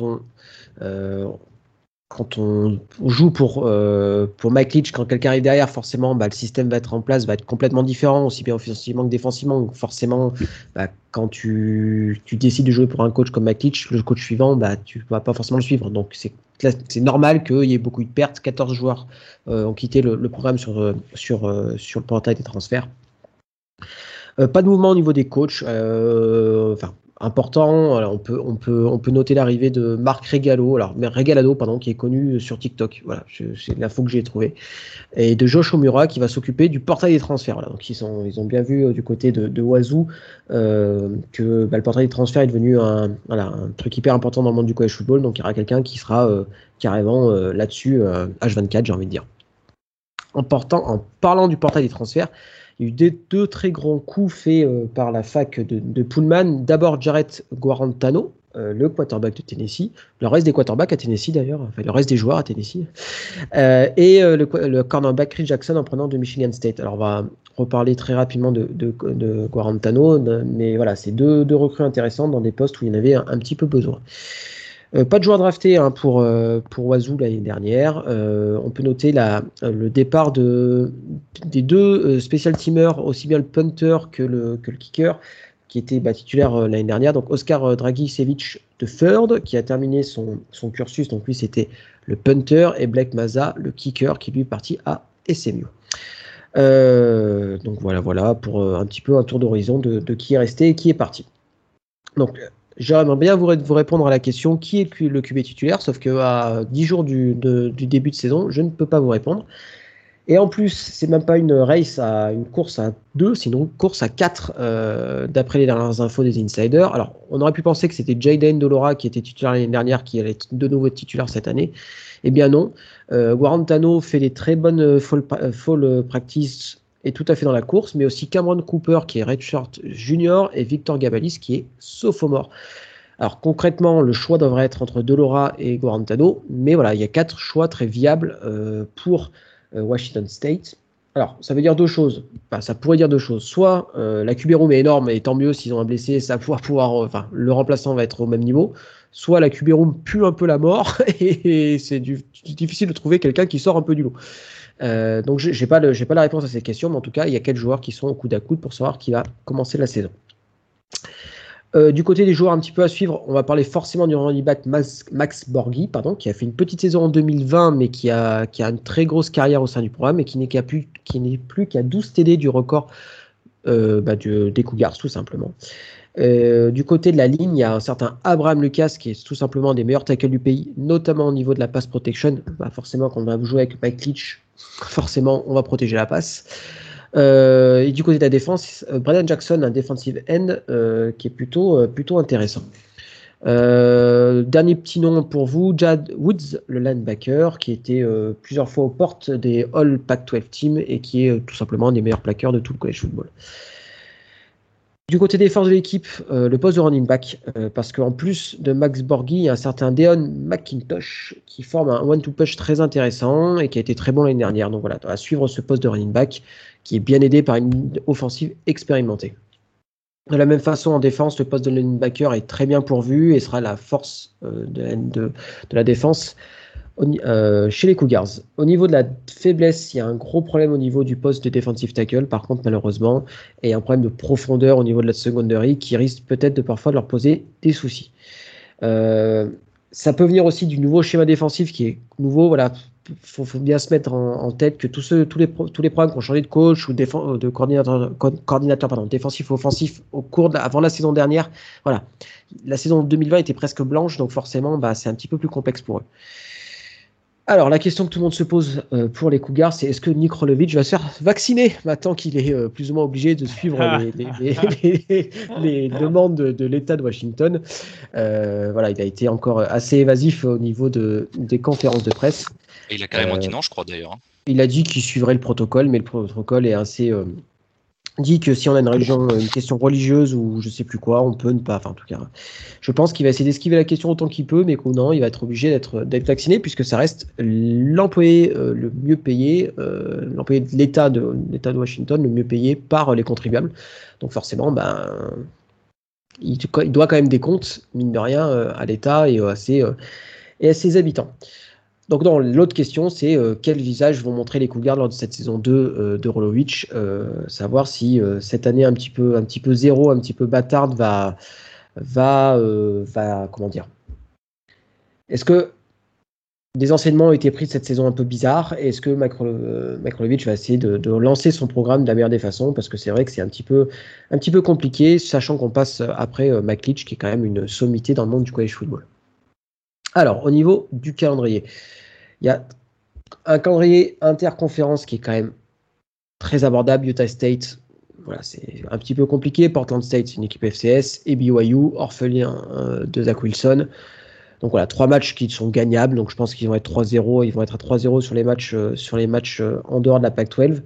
Par contre, la Pac-12, ça commence fort avec USC, Utah et California d'entrée de jeu. Voilà, donc là, ça va être un petit peu plus compliqué. Personnellement, je vois un bilan de 5 victoires pour 7 défaites, avec un match hyper important qui sera le match contre Oregon State le 9 octobre, parce que de la même façon, ce match contre Oregon State lance une série de 3 matchs qui sont abordables avec Oregon State, Stanford et BYU. Donc voilà, donc une victoire contre Oregon State contre une équipe qui est à peu près du même niveau pourrait lancer pareil sur la fin de saison une bonne dynamique. Donc à suivre là-dessus. Donc je vois 5-7, mais voilà. Un programme qui se remet sur le devant de la scène, mais pas assez pour le bowl game de fin de saison. Eh bien, après Washington State, on reste toujours dans l'État de Washington, et cette fois-ci, on part du côté du nord de Seattle pour donc les Huskies de Washington. D'un point de vue personnel, ça me fait plaisir de les présenter. C'est un petit peu mes chouchous en Pac-12. Je sais que ça plaira pas à tout le monde. Au niveau de leur saison 2020, ça a été compliqué. C'est compliqué Washington en ce moment. Et ça fait mal, sachant qu'il y a encore peu de temps de ça. C'était un gros programme du college football. L'année dernière, ils avaient 7 matchs de prévus. Il y en a eu 3 d'annulés, dont la rivalité face à Oregon, malheureusement.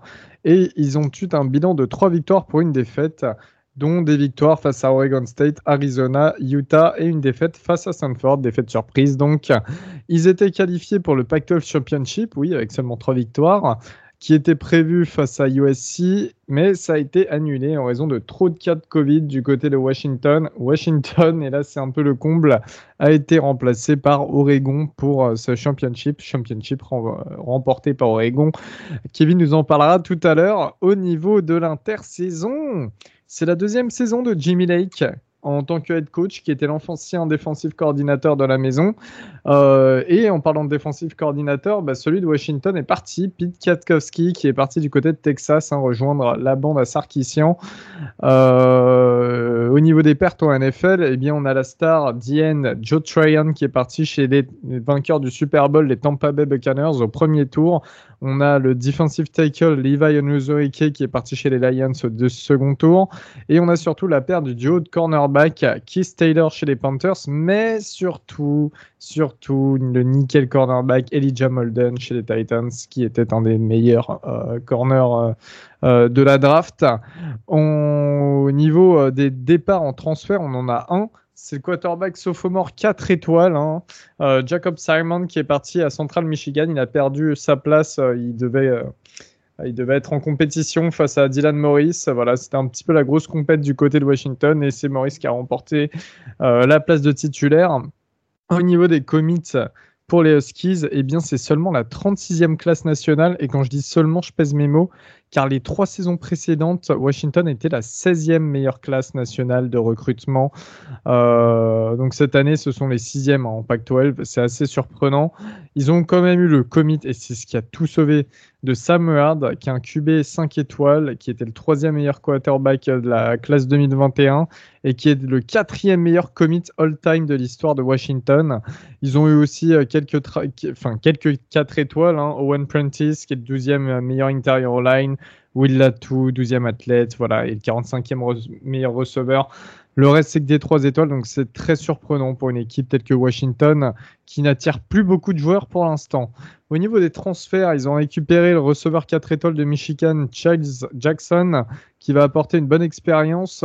Il y aura aussi Brendan Riley-Hiles, le cornerback 4 étoiles d'Oklahoma, ça très intéressant pour pallier les départs au poste.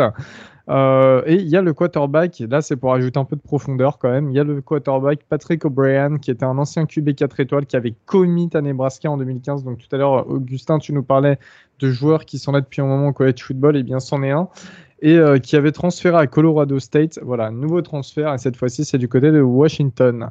Au niveau de l'effectif, le quarterback titulaire, eh bien, je l'ai cité avant, c'est Dylan Morris, donc, qui entamera sa 2e saison en tant que titulaire. Il est encore freshman pour l'instant grâce à l'éligibilité. On verra s'il fait. On verra si l'année prochaine, Samuel lui prendra sa place ou non, et s'il décidera de transférer. En tout cas, pour l'instant, c'est un joueur qui était 4 étoiles à l'époque, pour la classe 2020. Qui est originaire de l'État, donc ça c'est bien. Washington, ça recrute bien en général dans l'État. Il a lancé 4 touchdowns pour 3 interceptions la saison dernière, 897 yards, donc ça fait beaucoup quand même pour le peu de matchs qu'ils ont joué, plus de touchdowns à la course. Au niveau du joueur star à suivre, et là je vous parle d'un joueur qui sera probablement au 1er ou 2e tour de la draft 2021-2022, c'est le left tackle senior Jackson Kirkland, qui est de retour. On s'étonnait parce qu'on savait qu'il avait le potentiel pour être drafté haut déjà dès cette année. Finalement, il fait une saison de plus. Il fait 2m1 et 141 kg. C'est juste un monstre. Je vous invite à aller voir ses tapes. T'es quarterback, t'as pas de souci à te faire du côté aveugle. Voilà, tout simplement. Tu te bats en 1 contre 1 contre lui ? Non, mais Valentin, oui. Au niveau des forces de l'équipe, la O-line est de retour. Donc, il y a Jackson Kirkland, mais il y a tout le reste. C'est que des joueurs expérimentés. C'est une bonne O-line en général. De toute manière, Washington sont assez réputés pour ça. Donc, ça sera vraiment la grosse force pour protéger Dylan Morris ou même Howard s'il a quelques snaps, donc c'est plutôt pas mal. En revanche, au niveau des faiblesses, c'est surtout le poste cornerback qui reste incertain. Donc on a le transfert d'Oklahoma, Brendan Riley-Hiles, qui doit prouver son potentiel, j'ai envie de dire, mais c'est vrai qu'on perd 2 gros cornerbacks quand même, et Elijah Molden, c'est très très dur à remplacer. Et pour le reste de l'équipe, c'est pas une équipe qui est très forte en général. Il n'y a pas de poste vraiment fort cette année à Washington. Et encore une fois, ça se ressent sur les quelques résultats récents et sur les classes de commit, la classe de commit 2021. Donc voilà, c'est pour l'instant, on ne se retrouve pas avec une équipe qu'on connaît forcément. Et c'est vrai que j'en parlais, je ne sais plus avec qui j'en parlais, mais j'en parlais avec Paco. Bisous à toi, Paco. Dans les top 25 qui sortent, on voit Washington de temps en temps, dans les derniers, de classer et tout. Mais en fait, je me demande s'ils seront vraiment classés dans le top 25. Parce que l'équipe, je la trouve pas si terrible que ça. Et pourtant, je suis le premier à m'hyper sur eux pour rien. Mais là, pour le coup, voilà. En week 1, ils affrontent Montana. Encore une fois, un match très très dur pour les week 1 en ce moment de Pac-12. Ouais, mais le stade de Montana est super. C'est un des plus beaux stades du college football. Ouais, toi, si tu le répètes pas à chaque podcast, tu meurs. En week 2, déplacement à Michigan. Donc là, ça sera un beau match à voir parce que c'est un beau match entre 2 teams qui sont en pleine loose, 2 grosses teams qui sont en pleine loose en ce moment. Ça, c'est un match à voir. Le 16 octobre, match face à UCLA. Le 6 novembre, donc la grosse rivalité face à Oregon. Et le 13 novembre, face à Arizona State. Encore un gros match. En pronostic, j'ai mis 8 victoires, 4 défaites. Je mets des défaites face à Michigan parce que ça, c'est du côté de Michigan. On verra, Michigan, on verra. Défaite face à UCLA, défaite face à Oregon, bien évidemment, et défaite face à Arizona State. On espère mieux pour les Huskies. En tout cas, après être passé du côté de l'État de Washington, on a fait toutes les facs de l'État de Washington, bon, on va faire les facs de l'État d'Oregon. On va commencer par Oregon State, les Beavers, la moins connue des deux. Moi, je prends que les facs les moins connus, moi, tu vois, ça, c'est mon créneau. J'aime bien les States, moi, tu vois, c'est... Alors, du côté de Corvallis... En général, les States, c'est pas souvent les meilleurs, même. Ah, Marianne State, ça donne quoi On va du côté donc, de Corvallis, donc Oregon State, les Beavers. Je fais un petit coucou à Beaver France qui est très actif sur Twitter, d'ailleurs pas que sur le college football, mais un peu sur tous les sports de la fac, donc c'est hyper intéressant. Donc allez, n'hésitez pas à le suivre. En plus, c'est un Clermontois, donc il est très content du début de saison du Clermont Foot 63, voilà, qui est avec 2 victoires en 2 matchs. Bref, on s'en fout. Rétrospective 2020 pour les Beavers, un bilan de 2-5. 7 matchs serrés, que ce soit dans les victoires ou dans les défaites. Je crois que c'est peut-être le seul programme qui a joué ces 7 matchs, si je ne dis pas de bêtises, du côté de la Pac-12. Il commence l'année plutôt correctement avec un bilan de 2-2, mais Tristan Ngegbia, le quarterback, se blesse. Et ensuite, il y a 3 défaites de suite pour finir malheureusement la saison. C'était la 3e saison, donc là, on attaque la 4e saison de Jonathan Smith à la tête de son alma mater. Donc c'est un ancien quarterback des Beavers qui a pris le programme il y a 3 ans maintenant. Un programme qui était quand même tombé en... Voilà, un petit peu au fond du trou, on va pas se mentir sur les Beavers, mais qui semble avoir mis le problème sur les bons rails. Aucun mouvement du côté des coachs. Les offensive coordinateurs et défensive coordinateurs restent les mêmes. Quelques arrivées sympathiques en provenance du portail des transferts. Je pense au défensif tackle Keontae Shade qui vient de Minnesota, ou du receveur Makiatong, qui est arrivé de je sais plus où d'ailleurs, qui est arrivé en 2020 mais qui n'avait pas, je crois de Georgia si je dis pas de bêtises, qui est arrivé en 2020 mais qui n'avait pas le droit de jouer, d'ailleurs pour une raison qui me semble assez bizarre. Sam Neuer est arrivé en provenance de Colorado. J'en avais parlé pendant la preview de Colorado qui a quelques minutes. Du côté des départs, 2 joueurs draftés l'année dernière. Le running back Jermar Jefferson, bien connu, au 7e tour par les Lions. Et le cornerback Nashon Wright, au 3e tour par Dallas. De la même façon, au départ, bon, il est du côté des Jets, mais il n'a pas été drafté. C'est Amilcar Rached Junior qui avait battu les records de fac en sac et en tackle for loss sur la saison 2019 avec 14 sacs et 22,5 tackle for loss. Voilà, c'était un mec qui avait un très gros volume. Du côté de la revue d'effectifs, donc le quarterback titulaire, ça sera donc Tristan Ngegbia, j'en ai parlé juste avant. Chase Nolan, le quarterback numéro 2 pousse, mais ça devrait être Ngegbia qui sera titulaire cette année. Du côté des joueurs à suivre, Treshon Harrison, le receveur, devrait être le cible numéro 1. Il a joué simplement 2 matchs en 2020. Il est arrivé en provenance de Florida State, mais sur ces 2 matchs-là, il a montré toute l'étendue de son talent, donc il devrait être plutôt sympathique cette année, sachant que Ngegbia a besoin d'un receveur de talent pour faire un petit peu avancer le ballon. Du côté de la défense, le linebacker Avery Roberts est-il tout simplement le plus gros plaqueur de la Pac-12 l'année dernière, et devrait compter parmi les linebackers qui comptent dans la conférence. À noter que il a fait simplement une performance à 21 plaquages contre Utah l'année dernière, ce qui est quand même assez colossal. Du côté des forces de l'équipe, il n'y a pas forcément de grosses forces, d'accord, mais en tout cas, c'est une équipe qui est accrocheuse et qui est surtout très bien coachée. C'est-à-dire que c'est pas l'équipe la plus talentueuse sur le tapis, c'est pas ceux qui recrutent le mieux, mais ils sont très bien coachés. Et en fait, ça permet parfois de réduire sa différence de talent sur le terrain, et c'est ce qui est quand même le plus intéressant. Et puis, alors, je vais parler en dehors du college football, c'est quand même un programme d'une fac qui réussit plutôt bien. Sportivement, ces dernières années, le programme de basket sort d'un Final Four l'année dernière, et il y a 2 ans, c'est le programme de baseball qui a été carrément champion national. Donc quand tu es dans une fac qui gagne en sport, forcément ça donne envie de te surpasser un peu aussi. Voilà, donc c'est une fac qui gagne, et c'est quand même c'est un environnement qui est plutôt sympathique à évoluer dedans.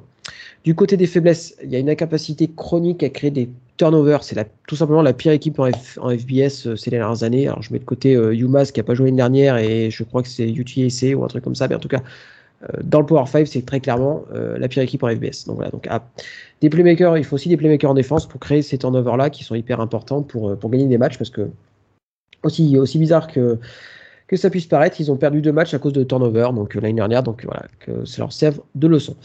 Et voilà, il y a un poste de coureur à reconstruire, bien sûr, avec le départ de Jermaine Jefferson, qui était quand même au four et moulin les années précédentes, et donc qui a forcément laissé du vide. Alors la question que tout le monde se pose, c'est est-ce que Jonathan Smith arrivera-t-il à continuer son travail et installer définitivement Oregon State comme le poil à gratter de la conférence, parce que je pense ils n'ont pas la prétention de devenir le nouveau USC ou le nouveau Oregon, mais en tout cas ils ont cette capacité à faire chier tout le monde, pour parler poliment, et notamment faire chier Oregon, puisque l'année dernière, mine de rien, c'était une victoire dans la Civil War, qui a changé de nom d'ailleurs. Kevin, je sais même plus comment elle s'appelle maintenant, je perds un peu dans ses... ça a plus de nom, c'est... Okay, ils ont peut-être donné un nom de trophée, mais effectivement c'est plus la Civil War, ouais. Dans la défense Civil War, mais en tout cas dans le match de rivalité contre Oregon, voilà, une victoire au forceps, avec du caractère, voilà, des équipes qui seront sont toujours chiantes à jouer, et je pense que ça sera le caractère de cette équipe d'Oregon. Au niveau du calendrier 2021, il y a 3 matchs interconférences d'entrée de jeu pour commencer, notamment un déplacement à West Lafayette dans l'Indiana pour rencontrer les Boilermakers de Purdue en week 1, et un match qui est pour moi le plus important en fait, parce que ce match là il va probablement donner le ton de la saison. Une victoire à Purdue, et c'est probablement un départ en 3-0, puisque derrière il y a Hawaii et Idaho qui est maintenant FCS, donc un départ en 3-0, de la confiance, voilà, un programme lancé sur les bons rails, et si ça se passe bien, ça peut être un 6-6. Moi, pour moi, personnellement, c'est mon pronostic, c'est 6-6, et ça serait le premier bowl depuis 2013, qui en soit une sacrée performance pour les Beavers.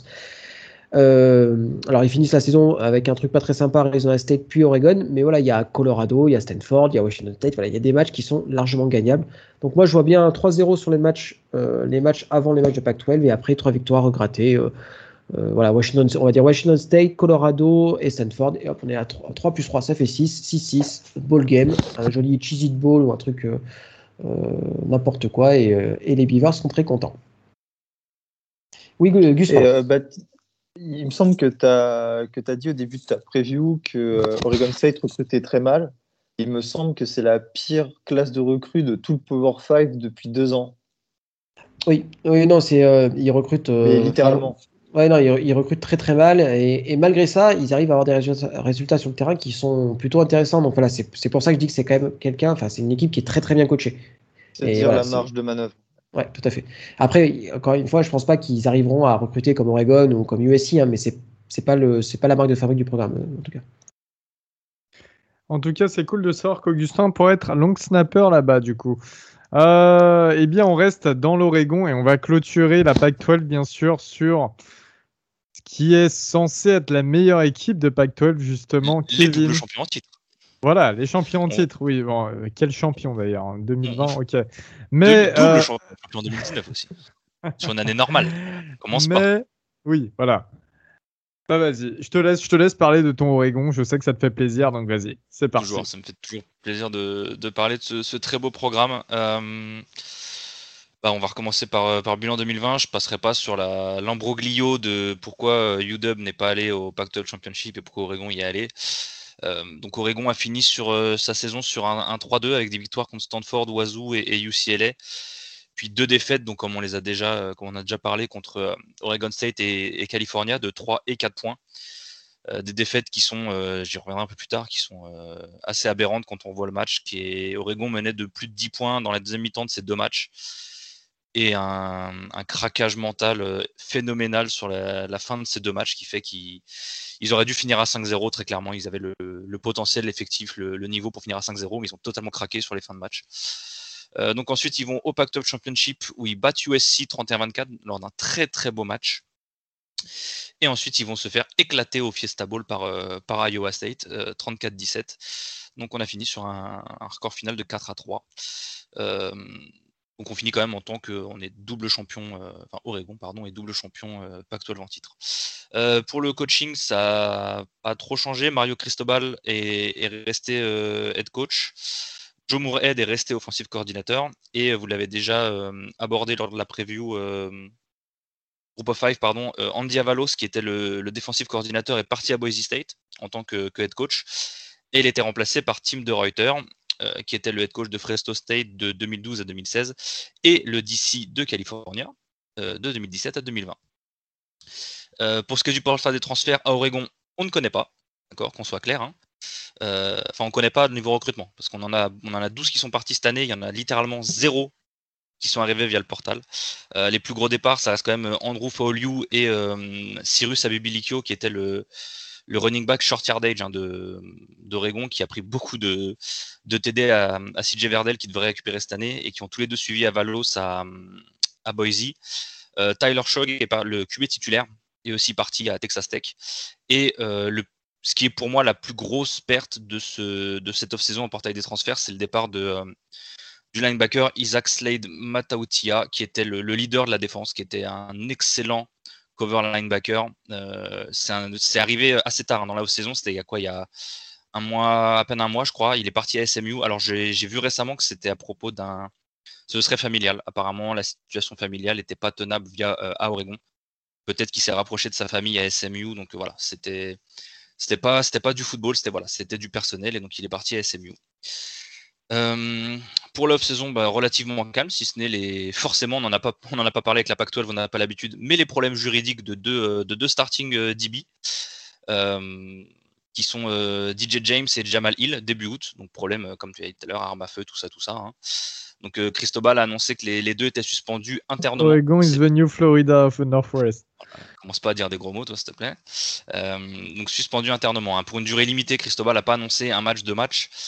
Et quand on voit le début de calendrier d'Oregon, on y reviendra plus tard, ça risque d'être très très funky pour la défense des Ducks. Pour ce qui est de la recruiting class, là par contre, c'est pas Oregon State. Hein. Là par contre, on arrive dans le top du pays.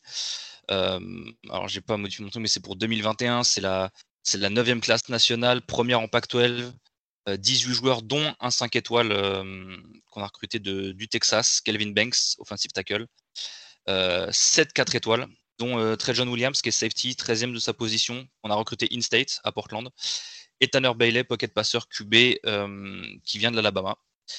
Et chose importante, j'y reviendrai aussi après vis-à-vis de la O-line, il y a quand même 5 O-line dans cette classe, donc, dont Kelvin Banks, le 5 étoiles. Grosse volonté et gros besoin de renouveler cette position pour les Ducks. Pour l'effectif en général, donc le QB starter, ce sera Anthony Brown, qui a transféré de Boston College l'année dernière. Il a été 3 années starter là-bas. Il aurait pu starter l'année dernière, sauf que la off-saison qui a tronqué le Covid qui a tronqué toute la off-saison, ça ne lui a pas facilité les choses. Du coup, c'est Tyler Shogg qui a starté. Sa seule apparition, c'est dans le Pac-12 Championship. Il était un peu red zone quarterback, un peu mobile, read option, et marque 2 TD dans ce match-là. Cristobal a annoncé pendant le Pac-12 Media Day, il y a 2 semaines, que Brandt serait le starter, et je cite qu'il avait largement mérité ses first team reps. Voilà, il a fait un très très bon camp, il est très solide, donc il startera week 1. Peu de chance d'avoir une rotation au poste, en sachant que ces 3 backups sont 3 freshmen. Donc Butterfield, Thompson, qui sont plus ou moins 2A, 2B, on va dire, et Bobby Ashford, qui est aussi membre de l'équipe de baseball. Pour ceux qui nous suivent sur France 2, qui savent que voilà, je suis énormément l'équipe de baseball et Bobby Ashford en particulier. Et d'ailleurs, chose très intéressante, Brown et Thompson, qui sont tous les deux quarterbacks, portent tous les deux le numéro 13. Et je crois qu'il y a aussi un DB qui porte le numéro 13 à Oregon, ce qui doit rendre les entraînements très très faciles pour les coachs, pour les tapes et tout, ça doit être vraiment sympa. Pour ce qui est de la O-line, parce que forcément, quand on parle de Mario Cristobal avec un Alex Mirabal en coach O-line, on pense forcément Oregon O-line, quoi. Donc, faut savoir que Oregon en 2009 était passé de la O-line la plus expérimentée du pays au niveau des starts à une O-line à un start cumulé parmi les 5 starters des One. Donc, ça fait un gros déficit pour la saison dernière.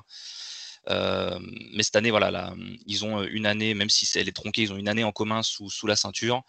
Ils sont tous upperclassmen, donc soit junior, soit senior. Le petit bémol que j'ai, c'est qu'il y en a 3 qui sont des transferts de petits programmes. Et à noter qu'il y en a un qui était dans la même high school que Justin Herbert et son frère, la Sheridan High School de Eugene, à Eugene même, dans l'Oregon.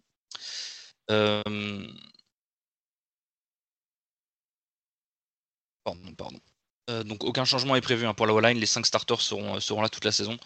Mais encore une fois, Cristobal par contre a annoncé qu'il y avait beaucoup. Encore une fois, il a recruté beaucoup de O-line, donc potentiellement des O-line qui seraient peut-être en mesure d'entrer en compétition pour quelques snaps, à savoir ensuite si c'est une déclasse sincère, est-ce qu'il y a vraiment le potentiel pour avoir une compétition en line, ou est-ce que c'est juste un moyen de motiver ses freshmen. On verra ça fin août sur les premiers matchs, voir si on a une vraie rotation ou pas. Star joueur à suivre, bah, on aura CJ Verdell, running back, le junior, qui est un top, pour moi top 5 running back du pays, qui est un très très bon running back. Micah Pittman, le receveur. Alors je ne vais pas vous embêter avec les frères 2, parce qu'Oregon, il n'y a que des frères 2, des fils 2, des voilà. Il n'y a que ça, mais qui est le petit frère de Michael Pittman, qui était receveur à USC et qui est maintenant chez les Indianapolis Colts en NFL. Il faudra garder un œil aussi sur un autre petit frère, Travis Dye, qui est running back, avec son style toujours particulier, qui paye pas de mine, qui est très très simple, pas de gants, pas de wristband, pas de rien du tout, mais extrêmement efficace, et surtout dans le passing game. L'année dernière, il fait 239 yards et 4 TD en seulement 9 catchs. C'est très très utilisé dans le jeu de passe, c'est une bonne soupape de sécurité pour le QB. Et défensivement, enfin, je ne sais pas si j'ai besoin de le rappeler, mais voilà. Oregon a quand même un joueur qui s'appelle Kevin Thibodeau dans son effectif, qui n'est que sophomore et qui sera sans en douter un des top 5 de la prochaine draft, si ce n'est top 1. Il sort de deux grosses saisons quand même, notamment ses Pac-12 Championship, où sur 2 matchs, il a quand même 18 pressions QB, 10 plaquages, 4,5 tackles for loss, 3,5 sacks, et surtout, ce qui est rare pour un D-line, un titre de MVP du Pac-12 Championship 2020. Petit joueur à suivre quand même pour moi, ce sera Justin Flo. Il y a Zappa qui nous a posé une question à son propos là, dernièrement. Justin Flo, il faut savoir que c'était un consensus 5-star, 11e joueur du pays, premier inside linebacker en 2020. Il s'est blessé, il s'est pété je ne sais plus exactement, mais il était out saison dès le début du premier match de la saison. Donc grosse hype autour de lui. Il peut faire une doublette mais totalement monstrueuse dans les années à venir avec un autre petit frère encore, Noah Sewell, qui est le frère de Penei Sewell. Et surtout avec le départ de Isaac Slade Matautia, il est censé starter au poste d'outside linebacker. Et chose à noter d'ailleurs, qu'à suivre que si jamais Flo start ou même joue, Oregon aura sur le terrain défensivement 3 des 5 meilleurs joueurs, les mieux notés, jamais recrutés par le programme, ce qui devrait donner une défense d'assez gros niveau. Les forces de l'équipe pour moi, c'est les corps de receveurs et de running back. Le corps de receveurs, tu parlais Gus tout à l'heure de celui de USC. Celui d'Oregon, il n'a vraiment rien à envier à celui de USC avec Micah Pittman, Jalen Reed et Johnny Johnson III qui sont starters. Encore une fois, un week 1 contre Stanford, regardez juste le premier catch de chacun et vous comprendrez que ça reste quand même des joueurs spéciaux, encore une fois pas hyper flashy, mais c'est des joueurs qui savent faire le taf. Je crois qu'il y a 2 seniors parmi les 3, c'est vraiment une très bonne escouade de receveurs, et en plus ils ont ajouté Devon Williams, le redshirt sophomore qui a transféré de USC en 2018 et qui était carrément le leading receveur d'Oregon en 2020. Et des recrues de malades. Comment ça? En receveur, vous avez accueilli Troy Franklin. Troy Franklin, année, effectivement, il y a Troy Franklin qui fait des merveilles là, en summer camp. Effectivement, je ne l'ai pas noté, je m'étais trompé de recruiting class, mais effectivement, Troy Franklin est là cette année. Ce qui fait que en cas de problème ou même en cas de rotation, il n'y a pas un si gros letdown en fait, si jamais on en perd un ou on fait une rotation, donc c'est vraiment pas mal. Et Troy Franklin, ouais, de ce que je vois sur les insiders, très très très très, très gros été de sa part. Et si je peux me permettre, vous avez aussi un receveur qui devait arriver à Notre-Dame dans la classe 2022. Bon, vous aurez le temps de le voir à Oregon les prochaines années. C'est Teteora McMillan qui vient, je ne sais pas s'il vient de Mater Dei, ou bref, il vient de Californie, mais c'est vraiment un receveur incroyable, hyper impressionnant à voir jouer. Bon, il a commit à Oregon. J'ai vu qu'il y avait une grosse hype autour de son commit là, à Eugene. Et donc bien sûr en parlant des duos de running, le duo Verdell-Dye qui devrait beaucoup aider Anthony Brown, parce que bah, du coup il n'aura pas tant à passer la balle que ça, et ça reste quand même l'un des meilleurs amis d'un nouveau QB, ça reste quand même un bon running game. On n'en parle pas beaucoup dans le jeu d'Oregon, mais il faudra aussi compter sur le tight end DJ Johnson, qui est un ancien D-line, mais qui fit énormément bien le système offensif d'Oregon. Il est souvent alors là on va parler technique, hein, excusez-moi, il est souvent en block backside, voilà, sur le système de zone d'Oregon. Et bah, si vous regardez le match contre USC, les deux TD qui marquent, c'est en fait la défense croque tellement dans son bloc. En plus, c'est un gros gars, un ancien D-line, doit faire 6-6 ou 6-7 et personne ne le suit. Et puis il part en release dans le flat, il marque des TD tout seul. Voilà, c'est ça, il fit très très bien ce que fait Moorhead en attaque. Les faiblesses pour moi, ce sera les DB. Et j'y viendrai après, la jeunesse de l'effectif. Les DB, pourquoi? Parce que les 4 starters 2019 sont partis en NFL. Donc Holland, Breeze et Graham avaient opt-out en 2020. Donc le point positif, c'est que ça a permis à leur backup de prendre 7 matchs d'expérience. Ils ont pu vraiment, même si c'était une saison tronquée, ils ont quand même ces 7 matchs sous la ceinture pour faciliter la transition. Donc il reste entre autres Veron McKinley III et Michael Wright, 2 sophomores. Michael Wright, très très impressionnant, je l'ai vu là sur les tapes où il a totalement shut down. C'était Simi Feoko, le receveur de Stanford, qui avait juste éclaté UCLA. Je crois qu'il leur met 16 catchs. C'est le joueur qui a le plus gros match à la réception en NCAA l'année dernière. 16 catchs, 216 yards, 3 TD, je crois. Et Wright l'a totalement shut down. Il fait un énorme match sur lui. Donc à suivre pour moi. Et il y aura Jordan Apple aussi, qui est l'un des seuls seniors de l'effectif, qui est strong safety, qui a transféré de Boise l'année dernière, qui est le seul upperclassman des 11 défenseurs projetés en défense. Et là, par contre, j'en parlais tout à l'heure, mais les suspensions de J.J. James et Jamal Hill risquent de faire du mal. Et parce que notamment, on a légèrement Ohio State à Columbus en week 2. Et va falloir aller piocher dans les backups, ce qui n'était pas forcément prévu à ce poste, surtout avec le nombre de départs. Et la deuxième faiblesse pour moi, ça reste la jeunesse de l'effectif. J'ai fait le calcul. Il y a 75 freshmen ou redshirt freshmen sur un effectif de 122 joueurs. Ça fait, je crois, à peu près 60% de joueurs qui sont freshmen. C'est énorme. Et seulement 8 seniors, dont 5 sont des transferts. Donc, il n'y en a que 3. Il n'y a que 3 seniors dans l'effectif qui sont ce qu'on appelle home ground, donc qui ont fait toute leur carrière à Oregon. Et en plus, dans ces 3 seniors, il y en a 2 qui sont receveurs et un tight end. Et encore, le tight end est 6e dans la depth chart. Il revient de 2 ans de blessure. Donc la faiblesse pour moi, c'est ce potentiel gros déficit de leadership. C'est un effectif très très jeune. Et sur certains matchs, on l'a vu l'année dernière, comme ce que je disais, sur les fins de match, Oregon perd des matchs contre Cal et Oregon State parce que voilà, il y a ce manque d'expérience, il y a ce manque de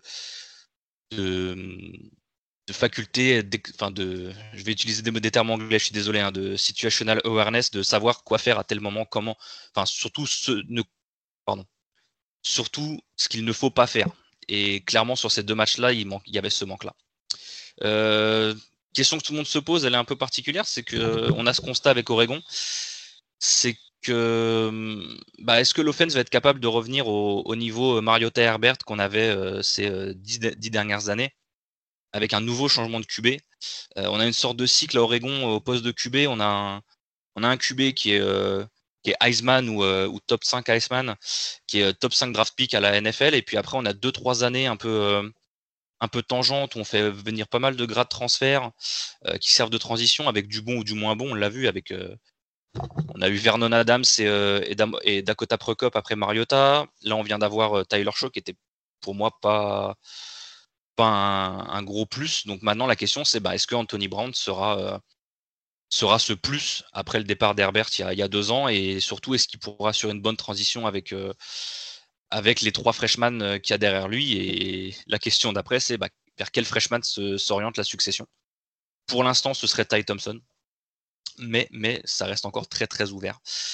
Conclusion sur la saison, très clairement on va pas se mentir, le match à ne pas manquer, c'est le match contre The Ohio State University à Columbus, le 11 septembre, dès la 2e semaine. C'est le match qui très clairement décidera de l'avenir de playoff d'Oregon.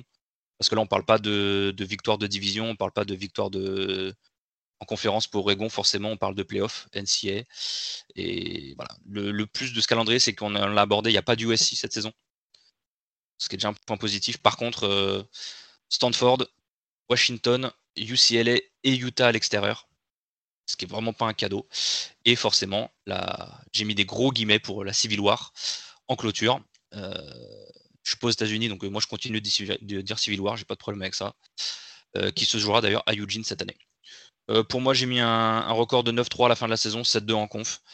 Surtout avec les absences des deux DB là, que j'ai cités, Hill et James. Je ne vois pas Oregon contenir. Surtout, je ne sais pas qui est-ce qui va défendre sur Olavé, mais si vous avez des fantasy NCA, n'hésitez pas à mettre Olavé contre Oregon. Je pense qu'il va faire très très mal. Après, le truc, c'est que vu que personne dans la Pac-12 n'est capable de battre tout le monde, c'est le gros problème de la Pac-12 ces dernières années, c'est qu'il n'y a pas de clair leader et qu'il y a toujours les leaders qui ont des défaites de merde contre des équipes contre qui ils doivent jamais perdre. Oregon compris d'ailleurs. Même avec 3 victoires et 7-2 en conf, Oregon devrait pouvoir accrocher un Pac-12 Championship. Même si... faut pas se le cacher, si jamais on est sur cette hypothèse de 9-3 au total, les playoffs, dans le format des playoffs à 4, surtout avec la fameuse défaite contre Ohio State, ce sera oublié, quoi. Donc si j'espère, très honnêtement, j'espère qu'on puisse aller. Faudra aller gagner des matchs à l'extérieur. Parce que de toute façon, tous les matchs à l'extérieur sont des gros, donc il faudra pas. Faudra aller gagner à l'extérieur. Je vais faire très très mal à Robin, d'ailleurs on lui passe un gros bonjour. Hein. Dans mon pronostic, l'une des défaites à l'extérieur, c'est UW, c'est Washington. Et j'ai même mis une défaite à domicile contre Colorado parce que malheureusement, Oregon nous a habitués à ce genre de petites défaites dans la saison, des défaites que personne ne voit venir et qui pourrissent totalement la saison. Et donc voilà, faudra faire attention à un upset à un moment de l'année parce que malheureusement, Oregon est habitué à ça. Et voilà, eh bien merci, tu as clôturé Kev la Pac-12, on espère, on aimerait avoir vos pronostics bien sûr dans les commentaires ou dans les échanges Twitch qui arrivent, en tout cas on aimerait savoir, on verra, Oregon USC quand même les gars, pour finir au niveau prono, Oregon USC la Championship je pense, ouais. Je pense que même là, tu vois, moi j'ai mis défaite d'Oregon à Washington, mais je pense que même sans le match-up direct, Oregon aura un meilleur record que Washington, et je pense que ça ne devrait pas trop changer sur le résultat final des deux divisions. Donc notre prono principal, Oregon USC pour le Pac-12 Championship. Merci de nous avoir écoutés. On se retrouve très très bientôt pour l'ACC qui sera la dernière preview, et en même temps, on tient à vous le rappeler, mais avant les matchs pour les kick-off week-end college football, eh bien, on aura Baptiste et certains d'entre nous, et puis même vous pourrez être invités sur des live Twitch, voilà, 1 heure avant les coups d'envoi, donc entre 5 et 6 heures principalement, on vous remettra ça chaque week-end, on vous redira, et puis en même temps, on sera sur Twitch pour regarder des fois, voilà, en pleine nuit, on regardera le match, on commentera, on réagira tous ensemble en regardant des matchs en commun, voilà, merci de nous avoir écoutés. On regardera le Montana-Washington. Hein. Exactement. Je l'attends. Merci de nous avoir écoutés en tout cas. Et comme d'habitude, on vous dit à la prochaine. Salut tout le monde. Salut.